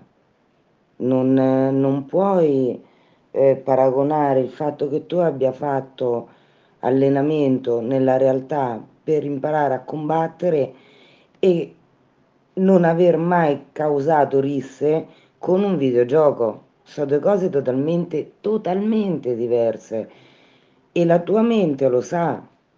nel momento in cui la tua mente non lo sa, c'è qualcosa nella tua mente che non va. Perché la tua mente deve saperlo per forza che il videogioco non è la realtà, mentre l'allenamento in palestra è reale. Il tuo corpo si sta allenando realmente, non è nella, nella fantasia del videogioco. Il tuo concetto di reale è un po' particolare. eh? No, il mio concetto di reale è che se io mh, tocco i tasti eh, di qualcosa e fa muovere un pupazzo su un monitor, non sono io, non sono io, sono io che lo faccio muovere, ma non sono io. E se io sparo a qualcuno, quello non muore nella realtà, muore nel videogioco. E se qualcuno spara al personaggio che io sto giocando, non sono io che muoio, perché se io pensassi di essere io che muoio, c'ho qualcosa che non va nella testa. No, no, invece, aspe- eh, quest- grazie mille, questo è un tema eh, perfetto. Questo è un altro tema tipico Ma ti della piace filosofia. proprio, è quello che dico io. Sì, perché gli- eh, mi fate degli esempi ottimi. Questo è un esempio tipico della filosofia. Quello che io direi è, le- tu, tu hai fatto il concetto di io, no? Cioè, riassumendo, tu dici, sì, è un videogioco, io, io sarei un pazzo se io mi identificassi con l'avatar del videogioco, perché non capirei la di- differenza vera tra il fatto che io sono io e quella è solo fizione. La cosa interessante è che se tu guardi di nuovo la filosofia eh, eudemonica, etica, no? Mm. Fa lo stesso discorso, cioè Alcibiade, no? Socrate va da Alcibiade e gli dice Alcibiade, trentenne, tra parentesi, che incarna ovviamente l'aristocratico ateniese, tu non sai chi sei, perché tu ti confondi costantemente con la tua persona, col tuo nome, con la tua reputazione, con i tuoi soldi, col tuo corpo, con la tua avvenenza, con la tua sopravvivenza. Tu non sei quella roba lì. Quello che sta dicendo Socrate è noi costantemente ci identifichiamo con questi avatar, ci identifichiamo con queste narrative, ci identifichiamo addirittura col corpo, che non siamo noi, e quindi non sappiamo chi siamo veramente. Eh, Questo cosa ci dice da moderni? Ci dice che la psiche umana ha la capacità di identificarsi totalmente con le cose, che sia un titolo, che sia un nome, che sia una, una- una biografia, che sia un avatar, che sia una- un personaggio in un videogioco. E infatti quello che dicevi anche tu prima, e che secondo me però sbagliavi sui, sui- sui- sui giochi, cioè sui giochi da tavolo, ti identifichi totalmente anche col tuo personaggio, identifichi in senso emotivo, ti identifichi anche col personaggio di un libro, che se muore tu soffri, no? Si chiama empatia. Si chiama secondo me proiezione, cioè di oggetti libidici identificativi a caso su qualsiasi cosa, e noi esseri umani siamo bravissimi. Quindi, Secondo me si chiama empatia. Cioè Va io bene. vedo un personaggio, in- leggo un personaggio in un libro e empatizzo con quel personaggio ed è per quello che mi piace il libro, perché mi identifico nel momento, cioè se, nel- se non c'è n- nulla che mi fa identificare all'interno di quella storia, nessuna figura, il libro non mi piace. Alla fine il libro l'ho letto, ma non, non- non c'è, non c'è nulla all'interno del libro eh, che mi identifica e quindi il libro sì, ok, è scritto bene, eh, narrato bene, belle descrizioni, belli personaggi, però il libro non mi è piaciuto. Perché? Perché non mi sono identificato. Se non mi identifico nella storia di una delle figure narrate, il libro può essere meraviglioso, ma non mi piace. Che ne so, io ho letto cinque volte I Promessi Sposi per motivi tecnici. A me i Promessi Sposi fondamentalmente non piacciono. Allora, la storia è bellissima, è un libro storico, è tutto quello che vuoi, però io non riesco a identificarmi in nessuno dei personaggi, nessuno. Quindi il libro non mi può piacere. Poi se vuoi te lo racconto anche al contrario, perché quando lo leggi cinque volte alla fine lo sai anche al contrario, però non mi piace, perché non c'è che... identificazione. Allora, se c'è identificazione, quell'evento eh, te lo non solo te lo ricordi, ma eh, ti piace, ti coinvolge, eh, che ne so, un, un film. Ci sono dei film che magari rivedi 4, 5, 6 volte. Perché? Perché ti coinvolgono. Perché ti coinvolgono? Perché per qualche motivo magari non lo sai, ma tu ti identifichi. Certo, ma non è... fai, ne- non fai uno sforzo e non sei pazzo, questo è il punto. No, no, Cioè, non ma... devi fare uno sforzo e essere quando, pazzo finisce, per fare quel tipo di la storia proiezione. tu non sei più quella figura lì, capisci? Quando finisce la storia... Guarda, ho letto eh, qualche settimana fa un libro carinissimo, molto corto, eh, di una mia amica eh, che si intitola, eh, se- quando mi viene te lo dico, che è la storia di una donna che perde la memoria, ma è talmente mh, vera questa storia, plausibile e possibile, e eh, che è riuscita a coinvolgermi talmente tanto che io mi sono innamorata di questo libro. Sono 120 pagine, il personaggio è meraviglioso e, e io lo adoro, penso che è uno dei libri più belli, uno dei libri che mi è piaciuto di più che ho letto. Ma perché? Non perché sia chissà quale libro, ma perché ti permette l'identificazione. Ma quando io ho finito di leggere il libro, non ho pensato io sono lei, io sono tornata ad essere io. Certo, ma infa- certo, quello spostamento lo sai fare, però attenzione, nel momento in cui eri lei, il- No, nel momento in delle cui storie, delle e emozioni, e io, quella è esperienza. Quella è eh, esperienza Ale, emotiva. Infatti, infatti i nel romanzi in cui, no, Ale, io non ero lei. E mm, qui, ecco, qui è quello che ho detto prima sul videogioco. Se io parlo del videogioco dicendo io ho sparato, io sono quel personaggio, quell'avatar, Ma ma no, io questo... non sono quel personaggio e non sono neanche il personaggio di quel libro.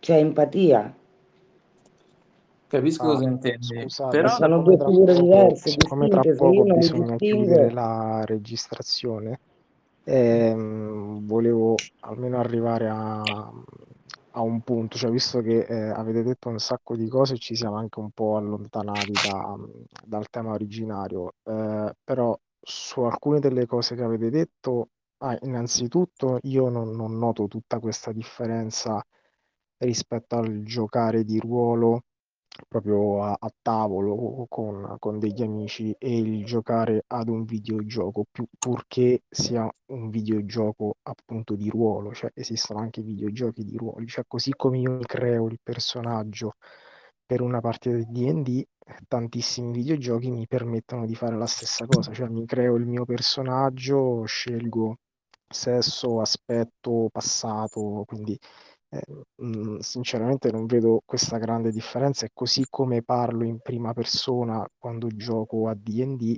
allo stesso modo posso parlare in prima persona quando gioco ad un videogioco.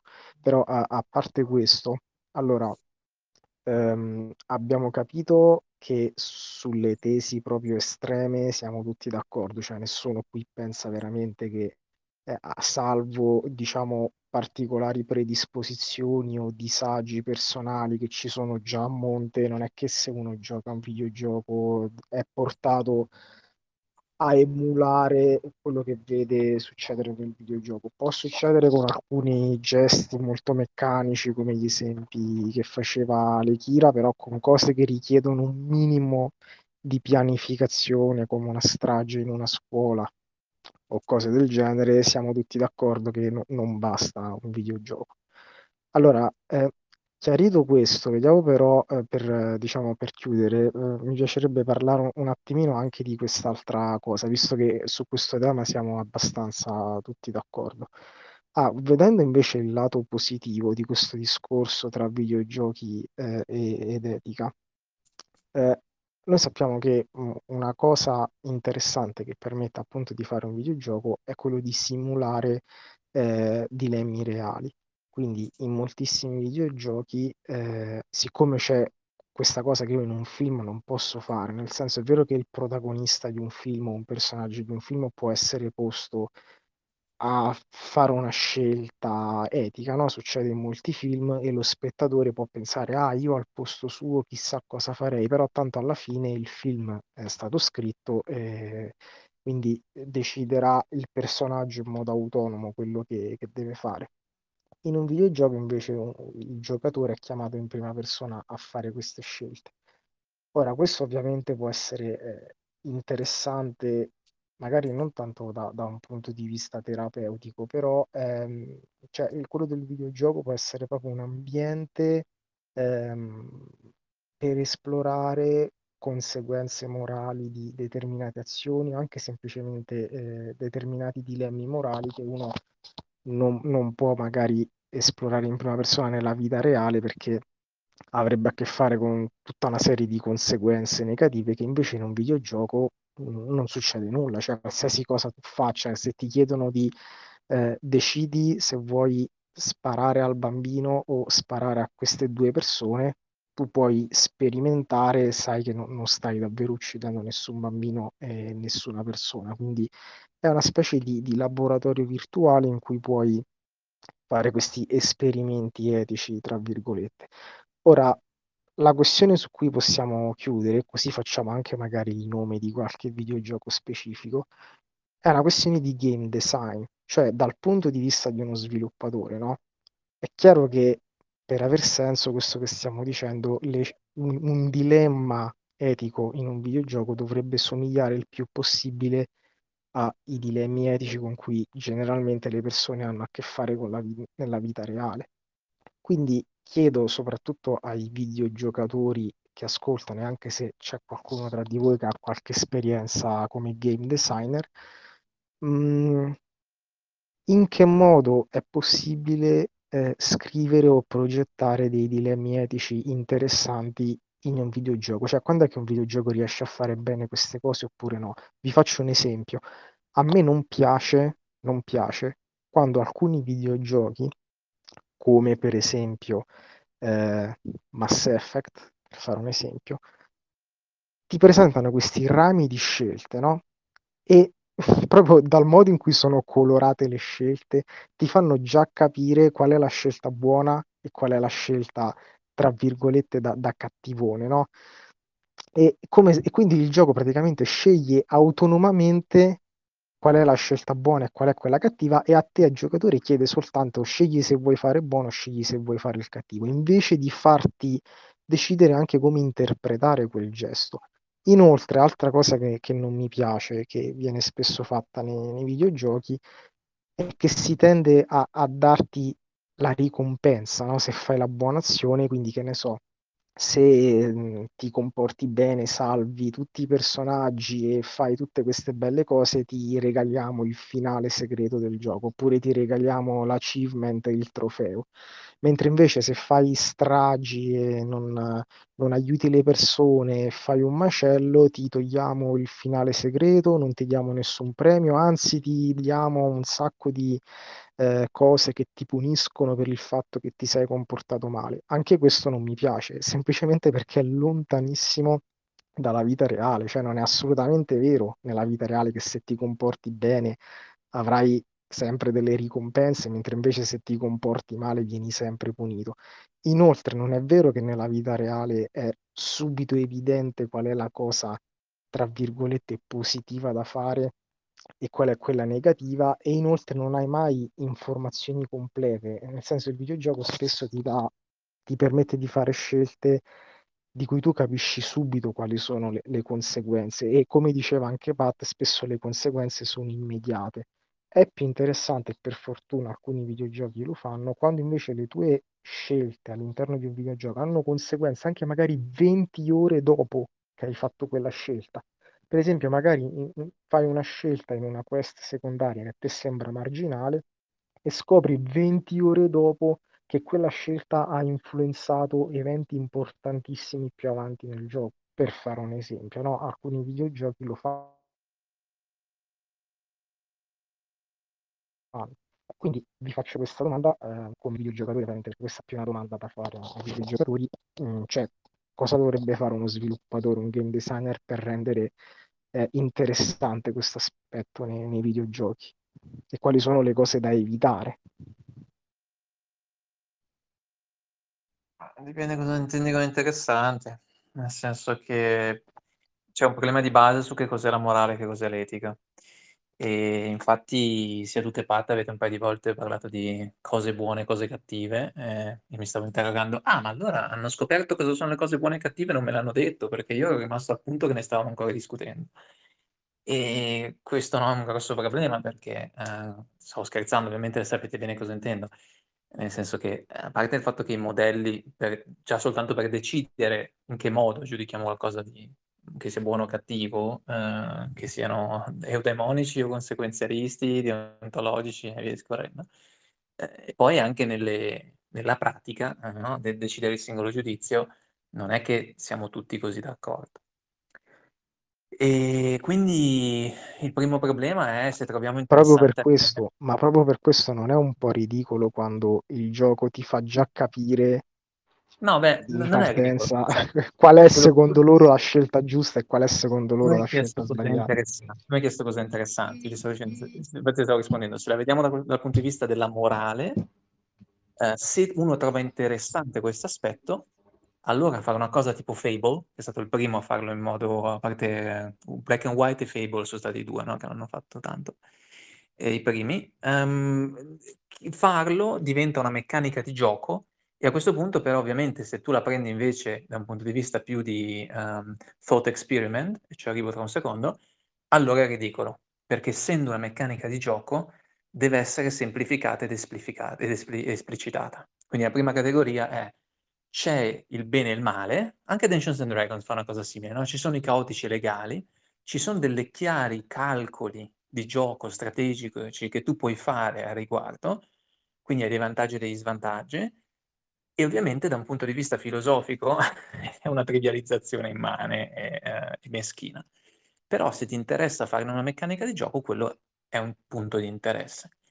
Il secondo ehm, il secondo mhmm, il secondo punto, ehm, è invece quello del thought experiment, cioè metterti nelle situazioni dove tu scopri delle tue intuizioni morali, quindi un gioco dove a un certo punto, sorpresa, ti trovi a a dover fare una scelta e la senti, anche se non ha conseguenze nel gioco, nel senso sia che magari fai la scelta e non cambia un cacchio, oppure non hai nessuna scelta da fare.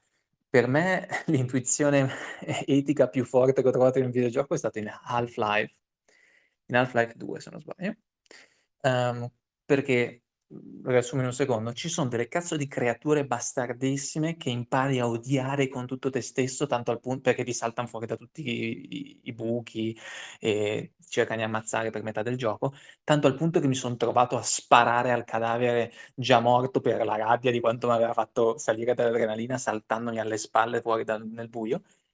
Però a un certo punto ti danno la possibilità con degli ormoni, no, di controllarne una che comincia ad aiutarti.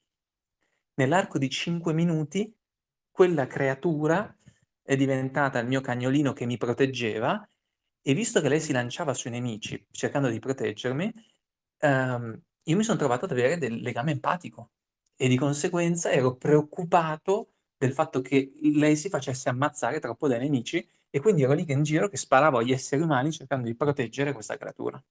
È stato molto interessante il legame empatico, nel senso che mi ha mi ha mostrato come un cambiamento di rapporto, di cura e di aiuto, essere dalla stessa parte, ehm, mi ha cambiato totalmente, ehm, l'approccio emotivo e quindi la mia ehm, quello che pensavo fosse giusto fare a questa creatura, proteggerla cercare di ucciderla. Questo è il thought experiment nel secondo nel senso che un videogioco ti fa sperimentare in un ambiente protetto, come hai detto tu, delle questioni anche potremmo chiamare in vago modo etiche, no? Ehm, e poi ce n'è una terza. Scusa un attimo. C'era una terza che l'hai anche nominata in un certo senso di striscio, forse mi puoi anche aiutare. Ehm, allora, ehm, che cosa ho detto? Ho C'è un detto esempio che avevi fatto. C'è un esempio che non viene coperto, cacchio. Allora io ho Allora. fatto, vabbè, l'esempio del del videogioco che ti fa capire già, ehm, che cosa viene considerata azione buona Mh-mh. e azione cattiva. Poi ho fatto l'esempio, mhmm, del fatto che non hai spesso informazioni complete sulla Ah, scelta che giusto, devi bravo. fare. Grande, Eh. grande, grande, adesso ci sono.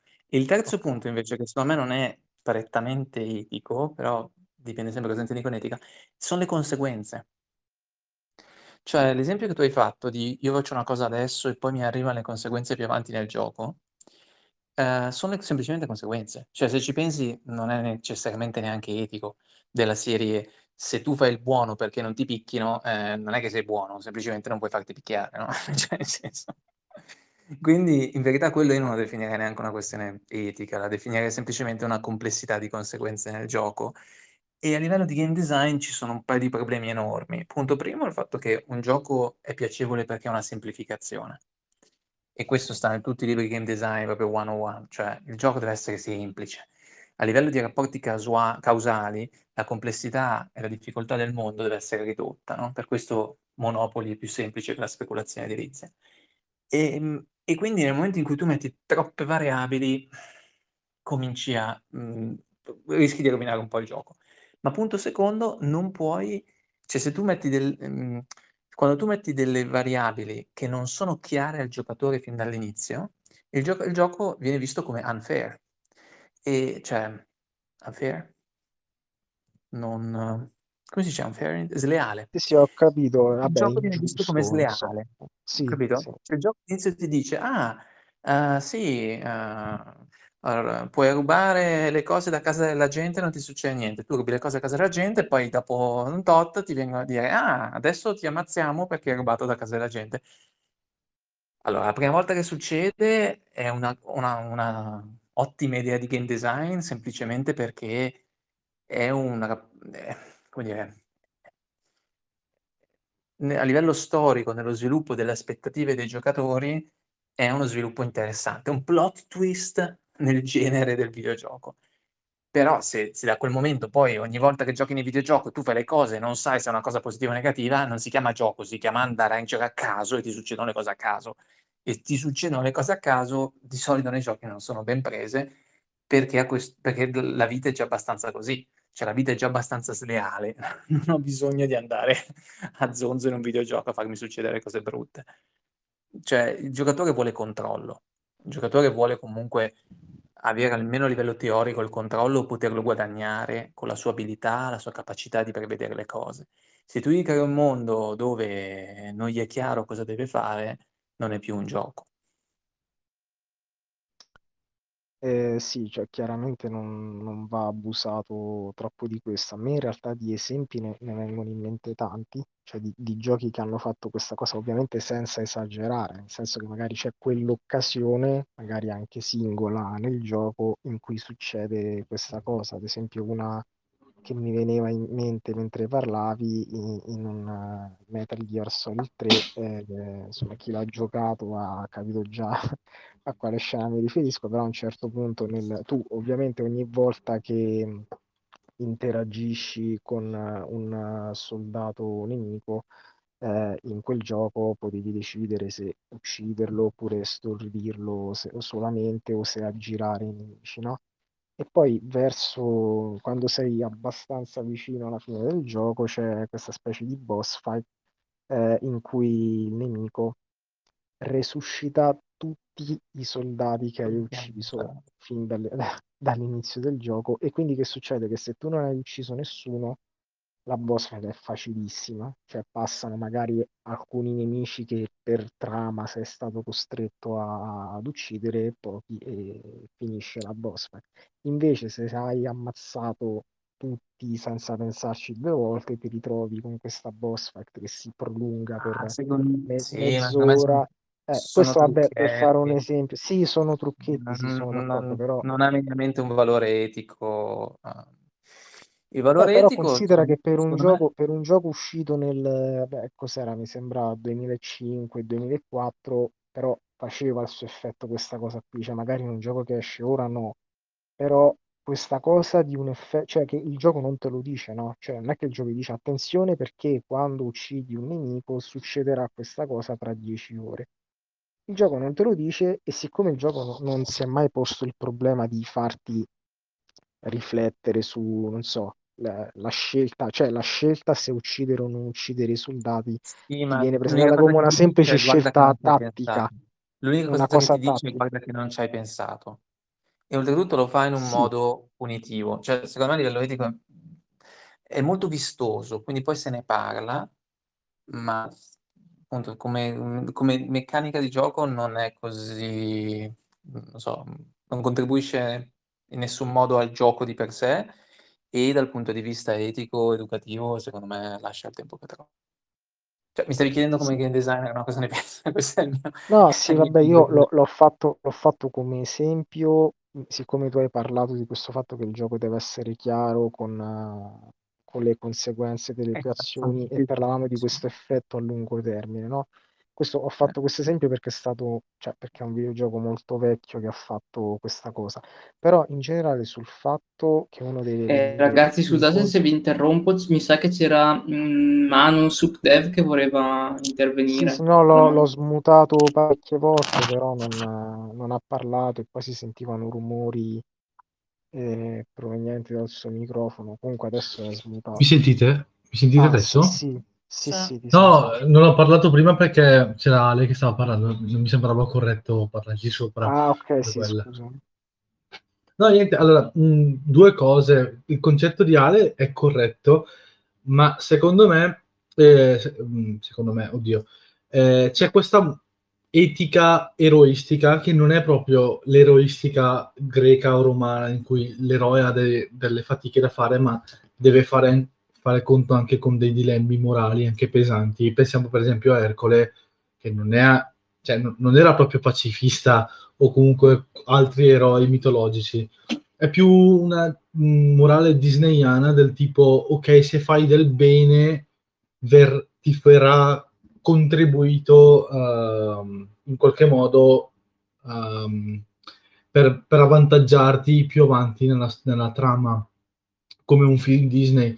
La- E poi c'è un discorso che, vabbè, io sono un informatico, quindi posso capire perché ogni tanto fanno queste cose. Non sono specificamente un, un game designer o un programmatore per, per giochi, ma posso capire che gestire certi tipi di complessità come potrebbe essere un paradosso è difficile, nel senso noi in informatica noi abbiamo per, di, di standard una scelta booleana, vero o falso. Aggiungere troppe condizioni del tipo eh, eh, ti, messo- ti metto davanti il paradosso della chimera, per esempio, per fare un, un esempio stupido.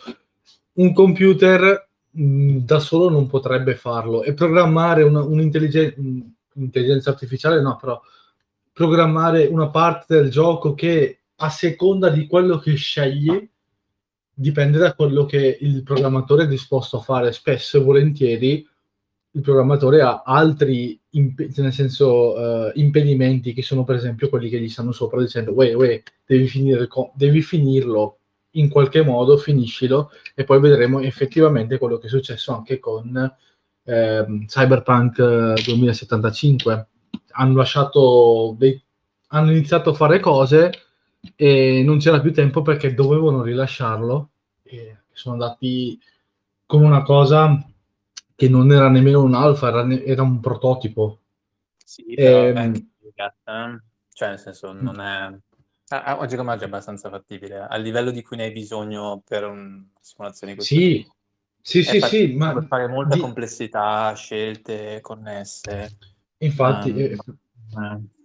Poi ci sono No, giochi come GTA o comu- anche Bulletstorm, che non so se conoscete eh, come gioco, è un FPS in cui devi fare tutte cose sbagliate.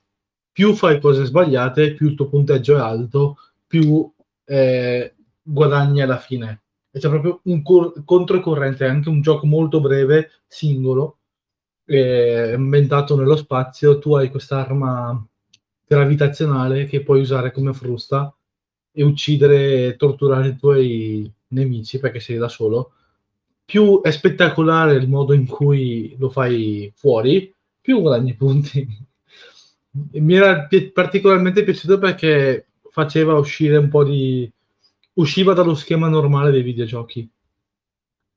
Ah. E quindi- Però sì, effettivamente la- quello che diceva, mh, mh, non so come si chiama la persona con eh, name, però ehm, ehm, il problema è che alcuni videogiochi ti permettono, di, ti dicono che se fai queste cose io ti do un reward alla fine, non è proprio buona o etic- etica. Etica, non mi porrei nemmeno il problema dell'etica perché giusto e sbagliato è molto, molto, molto, nella vita reale almeno, complesso.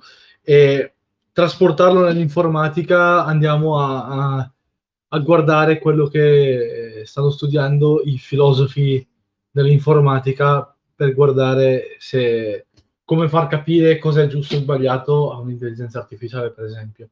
Stiamo ponendoci lo stesso tipo di problema, non lo stesso, ma eh, rientra in quella categoria.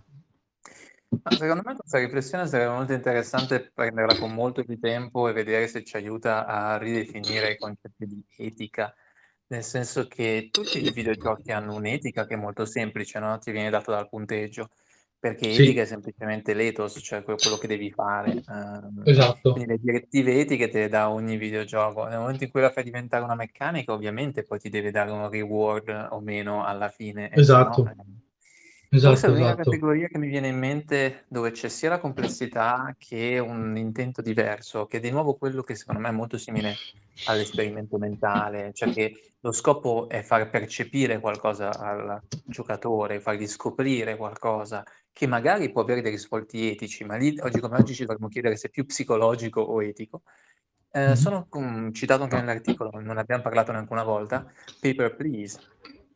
Papers, Please è molto interessante. Non so se è veramente etico, nel senso che eh, lì c'è anche l'aspetto che diceva Luca, no? quello che non sai cosa succederà dopo. Viene detto anche nell'articolo. Nel caso che qualcuno non abbia giocato, eh, Papers, Please ti mette nel ruolo di una persona che deve controllare i visti di entrata in, eh, in una fondamentalmente in una dittatura di stampo pseudo-sovietico, totalitaria, eccetera. E, Mm. e sei costretto a lavorare anche per salvare la tua famiglia, che se no muore di fame. E quindi fondamentalmente ti mette in una situazione di merda. Cioè tu sei lì che lavori Sì. come un pazzo, ci- vorresti fare semplicemente, cioè, in un certo senso il gioco è un fatto di fare l'impiegato, cioè devi velocissimamente ricordandoti un sacco di burocrazia complessa, decidere chi può entrare e chi non può entrare, e cerchi di bilanciare da una parte questa cosa cognitivamente faticosa, dall'altra parte cercare di fare i soldi per la tua famiglia, per non farli morire di fame, di freddo, di malattie, e dall'altra parte c'è davanti dei poveri casi umani che sono vittime di questo, eh, di questo sistema politico eh, e che quindi vorresti cercare magari anche di salvare facendoti scoprire che quindi empatizzi pure con dei pixel e, e poi ci sono tra questi qua quelli che ti, che ti convincono a farli passare, poi in verità sono dei terroristi e ti fanno saltare il posto di blocco. E quindi fondamentalmente ti, cioè, ti, ti ti pone semplicemente in una situazione in cui scopri che quando sei in una situazione del genere, non importa che cacchio fai, comunque perdi, eh, nel senso comunque soffri come un cane. un, un videogioco di videogioco, oddio, non è proprio un videogioco, un esperimento, si chiama Paperclip, probabilmente qualcuno di voi già lo conosce, Certo. è- è- è- ed è basato su un dilemma etico che hanno pro- appunto i programmatori delle intelligenze artificiali. Cosa succede quando l'intelligenza artificiale ha un task semplice apparentemente, ma viene generalizzato? Per chi non conosce il gioco, lo scopo è creare, se tu sei una fabbrica di, eh, che crea graffette e vuoi crearne il più possibile per venderle. Per questo crei un- un'intelligenza artificiale che come obiettivo, come funzione obiettivo, ha la massimizzazione del- della, vendi- della produzione e quindi la vendita de- delle graffette e la minimizzazione dei costi. La fine è un po' tragica perché la- la- l'intelligenza artificiale alla fine cosa fa? Uccide tutti gli uomini perché eh, hanno nel sangue il ferro, che è una delle materie prime per creare le graffette. E questo sta- è stato usato come esempio, come per dire, wait, quando ci sono, qua- eh, siccome non, non abbiamo modo di dare il concetto di buono o cattivo a un computer, per ora almeno non ce l'abbiamo, ehm, cosa succede quando un'intelligenza artificiale apparentemente stupida perché è solo un, un compito fa una cosa del genere? Effettivamente una cosa simile è successa in Giappone. quando hanno creato la, l'intelligenza artificiale per riconoscere le forme di tortine e questa intelligenza artificiale è diventata talmente brava a riconoscere le forme che riconosce dei tumori an- prima ancora che si formino. Fantastico.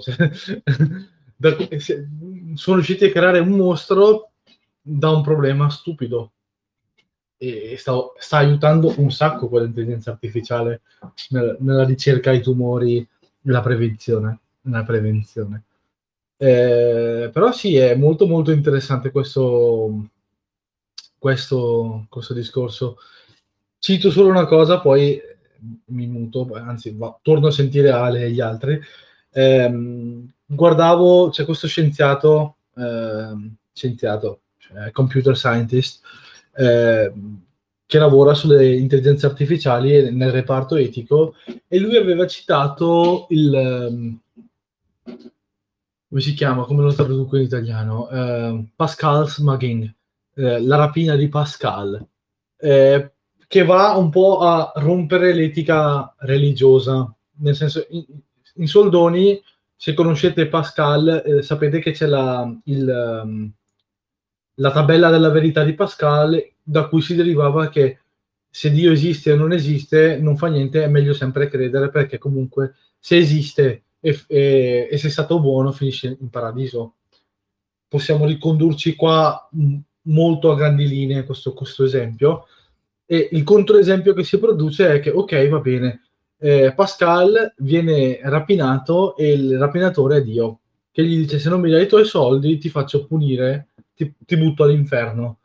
E lui ci crede, gli dà i soldi, però rincontra un altro, un'altra divinità, visto che ce ne abbiamo a migliaia di divinità, che gli dicono se non, se non credi in me ti faccio finire al- all'inferno. Da, da qui assurdo logico, perché non ci possono essere infinità di divinità che possono che sono onnipotenti e, e, e quindi eh, dimostra la non esistenza di Dio, quindi la morale basata su una divinità, sulla, sulla, sulla religione è sbagliata. Io l'ho detta molto a parole povere, senza esempio, lui va avanti per 20 minuti su questa cosa. Però eh, la cosa che mi interessava dire era eh, noi esseri umani abbiamo un contesto culturale da cui deriviamo molte informazioni, anche inconsciamente, e riportare le stesse cose in un gioco o comunque anche su internet è difficile ed è, e ogni essere umano la percepisce in modo diverso. Quindi anche, ehm, anche il fatto che abbiamo dei giochi che possono, possono per certi versi riprodurre una complessità che sto proponendo dei paradossi già noti e risolti, è comunque compito di chi riceve, chi legge, chi fa l'azione, valutare l'azione e possono esserci risvolti interessanti. A questo proposito c'è anche il fatto che mh, eh, dei ricercatori avevano creato un, un, un gioco simile Tetris per organizzare nello spazio delle proteine. Sono riusciti a, a trovare in tipo in quattro ore una configurazione che molti matematici per anni non erano riusciti a trovare, semplicemente perché avevano tanta esperienza e sono riusciti a, a minimizzare eh, la forma e, e, farci stare le proteine in una, una forma strana che sta aiutando la medicina. Tut, al, tutto questo all'insaputa dei, dei, partecipanti, per loro era semplicemente un gioco che andava a fare training di un modello matematico. Invece hanno inavvertitamente creato una, un'applicazione nel mondo reale mh, del loro gioco, ecco. E hanno creato una medicina, non mi ricordo perché il scopo fosse, però eh, solo questo fatto che dei gamer sono riusciti a, senza sapere nulla di genetica, di molecole, niente, niente, sono riusciti a creare semplicemente giocando a Tetris, un gioco simile a Tetris, una, una cosa nuova, utile a milioni di persone, è strabiliante, però c'è di contro che appunto se una persona non riceve correttamente delle cose e non è colpa de- di chi sviluppa, ma mh, probabilmente di altre cose che eh, circondano chi fa l'azione, cosa può succedere? E lì, lì apriamo un- una finestra che, è del tipo, che è la possibilità, possiamo farci una serie come, ne- come quella di, di Marvel, What If, e, e es- esplorare mille mila universi paralleli. Grazie mille Eh? e grazie dell'intervento. Ah, grazie a te. Ah, intanto io chiudo la registrazione che insomma due ore e mezza direi che Chiudiamo la registrazione, ma